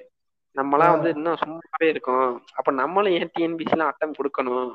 அப்படின்னு வந்ததுதான் எனக்குள்ள இந்த ஒரு டிஎன்பிசி ஒரு ஒரு ஆஸ்பிரண்ட் ஆகணும்ன்ற ஒரு எண்ணமே. இல்லாட்டினா வந்து நான் யாரும் வந்து ஜாலியா வந்து நல்லா ஊர் சுத்திட்டு மெதுவா படிச்சுக்குவோம். நம்மளுக்கு பரீட்சை வரும்ல நம்ம தேவையான பரீட்சையை படிச்சுக்குவோம். அதனால எல்லாருமே வந்து ஒரு ரோல் மாடலா வச்சுக்கணும். ஒரு ரோல் மாடல் ஒரு ஆளை வச்சுக்கணும். யாராவது ஒரு பர்சனாலிட்டிய அவரு அவதான் ஒரு கவிதை நல்லா சொல்லியிருப்பாரு. ஒரு பாரதியார் எழுதின கவிதைய அவர் அதுல கோட் பண்ணியிருப்பாரு. அது ஒரு நல்ல கவிதை. தேடிச்சோர் நிதம் தின்று பல சின்ன சின்னஞ்சிறு கதைகள் பேசி அப்படின்னு சொல்லி ஆரம்பிக்கும். அது. எனக்கு கொஞ்சம் தெரியல ஆனா அது நல்ல கவிதை. ஒரு சூப்பரா இருக்கும். கடைசியா முடியறது இப்படிதான் முடியும். அந்த வேடிக்கை மனிதரை போல நானும் வீழ்வேன் என்று நினைத்தாயோ அப்படின்னு சொல்லி பாரதியார் பாரதியார் வந்து அம்மனை வச்சு பாடியிருப்பாராம். அம்மன்கிட்ட கேள்வி கேட்கிற மாதிரி. ஓஹோ. அவர் தான் சொல்லுவார் நான் என் மனசுக்குள்ளே இதெல்லாம் நான் நினைச்சு பாத்துக்குவேன் அப்படின்ற மாதிரி முடிச்சிருப்பாரு அதை. அதனால வந்து எல்லாருமே நம்மன்னு கிடையாது. இப்போ ஆஸ்பிரன்ஸ்னு கிடையாது. ஒரு டிஎன்பிசி படிக்கிறவங்களா சரி யூபிஎஸ்சி படிக்கிறவங்களா இருந்தாலும் சரி எல்லாருமே லைஃப்ல யாராவது ஒருத்தவங்க ஒரு மோட்டிவேட் நிறைய பேருக்கு அவங்க பேரண்ட்ஸே கூட இருக்கலாம். ஒரு சில பேருக்கு வந்து அவங்க ஃபீல்ட பொறுத்து. ஒருத்தவங்க. டைரக்ஷன் ஃபீல்ட்ல இருந்தாங்கன்னா ஒருத்தவங்க மணிரத்னம் சார் வச்சிருக்கலாம். ஒரு சில பேர் வந்து ஜிவிஎம் வச்சிருக்கலாம். இப்போ மியூசிக்கல் ஃபீல்ட்ல இருக்காங்கன்னா ஒரு சில பேர் ஏஆர் ரஹ்மான் சார் வச்சுக்கலாம் அந்த மாதிரி நிறைய அவங்கவுங்க ப்ரொஃபஷனுக்கு ஏத்த மாதிரி அவங்கவுங்கள மாத்திக்கிடுவாங்க இப்ப நம்ம தல ரசிகர் தளபதி ரசிகர் அப்படின்ற மாதிரிதான் அவ்வளவுதான் மாப்பிள்ள. மத்தபடி வந்து இது உள்ள மித்துனா இதெல்லாம் இதுதான் மித்து. இதுக்குள்ள இருக்குது. வேற எதுவுமே கிடையாது. அதனால மக்கள் அனைவரும் வந்து அரசு தேர்வுக்கு வந்து எல்லாருமே வந்து வரலாம். அதுக்கு ஒரு வயசு ஒரு எந்த ஒரு இடர்பாடும் கிடையாது. நாளை பின்ன நான் என் மாப்பிள்ள ஆதி விக்னேஷ கூட நான் ஒரு கரெக்டா கூட பார்க்கலாம். இந்த பாட்காஸ்ட் கேட்டதுக்கு அப்புறம் தலைவன் வந்து ஒரு ஒரு வெறித்தனம் உருவாகி. சொல்ல முடியாது. நம்ம யாரு இல்ல மாப்பிள்ள சிரிக்கிறதுக்கு சொல்லல. நம்ம வந்து ஒரு சாதாரண விஷயமா யோசிச்சு பார்த்தா இன்னைக்கு நிலைமை வந்து யார் நிலைமை எப்படி இருக்குன்னு சொல்ல முடியாது. இப்ப இந்த கொரோனாலாம் நம்ம வரும் நம்ம கனவா கண்டோம். ஏதோ வந்து ஒரு வெடிகுண்டே வெடிச்ச மாதிரி எல்லார் வாழ்க்கையும் வெடிச்சு செதற விட்டு இப்ப எத்தனை பேர் இதை வந்து நினைச்சு நிறைய கோல்ஸ் எல்லாம் வச்சிருந்திருப்பாங்க. எல்லாத்தையுமே மாத்தி விட்டுருச்சுல. அப்படின்றப்ப வந்து எதுவுமே நிரந்தரம் இல்லை. அப்படி இதுவும் கடந்து போகும் தான் நம்ம போயிட்டே இருக்கணுமே தவிர இப்படிதான் என் வாழ்க்கை இருக்கும் இப்படிலாம் இருக்கணும் நம்ம எந்த ஒரு பிளான் இருக்கக்கூடாது. பிளான் இருக்கணும். நம்ம பண்ணக்கூடிய விஷயத்துல பிளான் இருக்கணுமே தவிர நம்மளா எக்ஸ்ட்ராடினரியா நான் வந்து என் லைஃப் இப்படிதான் போகுன்ற மாதிரி நம்ம ஒரு பிளான்ல இருக்கக்கூடாது. ஏன்னா. எப்ப எது வேணாலும் நடக்கும்ன்ற மாதிரி ஆயிடுச்சு. திடீர்னு நம்மளே லக்கு லக்குன்னு இருமுனோம்னு வச்சுக்கோ. தம்பி வாங்க. டெஸ்டிங்க போடுங்க. டெஸ்டிங்க போடுங்க. அப்படியே வாங்க. கொஞ்ச நாள் ஒரு குவாரண்டைன்ல இருங்க அப்படின்றாங்க ஆமா. அந்த மாதிரி குவாரண்டைன்ல இருக்காளுக்கு கூட இந்த பாட்காஸ்ட் உதவும். சரி மாப்பிள்ள இப்ப அது போக இப்ப நீ சொன்ன நிறைய பேர் வந்து ஐடில வேலை பாக்குறவங்க வர்றாங்க அப்படின்னு. காசு அதாவது சம்பா சம்பாதிக்கிற காசு பத்தல அப்படின்றனாலும் வருவாங்க. சீக்கிரம் செட்டில் ஆகிறக்கான வருவாங்க. அப்படின்னு சொல்லுவாங்க. ஆனா சில சில பேர் வந்து ஒரு லட்ச ரூபாய்க்கு மேல வாங்கியிருப்பாங்க. ஆனா அவங்க வந்து கவர்மெண்ட் எக்ஸாமோ இல்ல நான் ரயில்வே எக்ஸாமோ ட்ரை பண்றேன் அப்படிம்பாங்க. அது ஏன் எதுவாக இருக்கும்? கண்டிப்பா மாப்பிள்ள. இப்ப எவ்வளவுதான் இருந்தாலும் நம்ம சம்பளம் வாங்குறது அடுத்த பட்சம். இப்ப நீ வந்து இப்போ யூடியூபர்ஸ் இருக்காங்க. யூடியூபர்ஸ் வந்து லட்சக்கணக்குல சம்பளம் வாங்குறாங்க. அப்படின்றாலும் அவங்களுக்குன்னு ஒரு பவர் இருக்காது. இப்போ ஐடில ஐடி ப்ரொஃபஷன்ல ஒர்க் பண்ணி ஒரு மூணு. லட்சம் வாங்குறவங்க இருக்காங்க அஞ்சு வருஷம் வாங்குறவங்க இருக்காங்க. இவங்களுக்கும் பீப்புளுக்கான கான்டாக்ட் இருக்காது. நீ வந்து யாருக்குமே எந்த ஒரு உதவியும் பண்ணிருக்க மாட்ட. எந்த ஒரு. ஹெல்பிங் செக்டார் இருக்கவே இருக்காது. உனக்கு உடம்பு முடியல ஒருத்தவங்களுக்கு முடியலைன்னா அதை பாக்குறதுக்கு உன்னால பணம் செலவழிக்குமே ஒழிய வந்து உனக்கு அது- அதுக்கான ஒரு அதிகாரம் இருக்காது.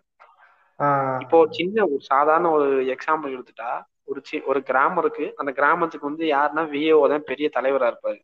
ஆமா. தலைவர் வந்து வில்லேஜ் அட்மினிஸ்ட்ரேட்டிவ் ஆபீசர்னு பேர் வச்சதுக்கு காரணமே அது அவர் தான் அந்த கிராமத்துக்கு கலெக்டர் மாதிரி ஒரு. கிராமத்துல வந்து கலெக்டரை கூட ஈஸியா வந்து அணுகிடுவாங்களே தவிர வந்து விஓ வர்றாருன்னா ஐய் விஓ வர்றாருப்பா ஏன்னா. எல்லா செக்கும் அவர்கிட்ட தான் இருக்கு முக்கியமான. செக்கு ஃபுல்லா அவர்கிட்ட தான் இருக்கு இப்போ கலெக்டர் சாரே வர்றாருனாலும் அவர் வந்து அவரால் அந்த ஸ்கீமை சொல்லிட்டு போகத்தான் முடியுமே தவிர வந்து அதை இம்ப்ளிமெண்ட் பண்றது வந்து அந்த விஓ தான் இம்ப்ளிமெண்ட் பண்ணுவாரு சின்ன ஒரு பட்டா வாங்கணும் சிட்டா வாங்கணும்னாலும் ஃபர்ஸ்ட் விஓ கையெழுத்து போட்டா தான் அந்த லெட்டர் ஃபார்வர்ட் ஆகும். அப்ப உனக்கு அந்த இடத்துல ஒரு மிகப்பெரிய அதிகாரம் இருக்கு. அந்த அதிகாரம் உனக்கு எப்படி கிடைச்சிச்சு அப்படின்னு பார்த்தோன்னா இந்த ஒரு வேலையில தான் அந்த ஒரு எக்ஸாம்ல தான் கிடைக்குது. ஆனா. இதே நீ ஒரு ஐடி ப்ரொஃபஷன்ல இருக்க.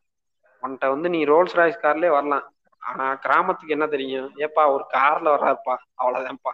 அவ்வளவுதான்ப்பா. பெரிய வந்து- அவர்- வந்து ரோல்ஸ் ராய்ஸ் வச்சிருக்காரா ஃபெராரி வச்சிருக்காரா லாம்போகினி வச்சிருக்காரான்னா யாருக்குமே தெரியாது.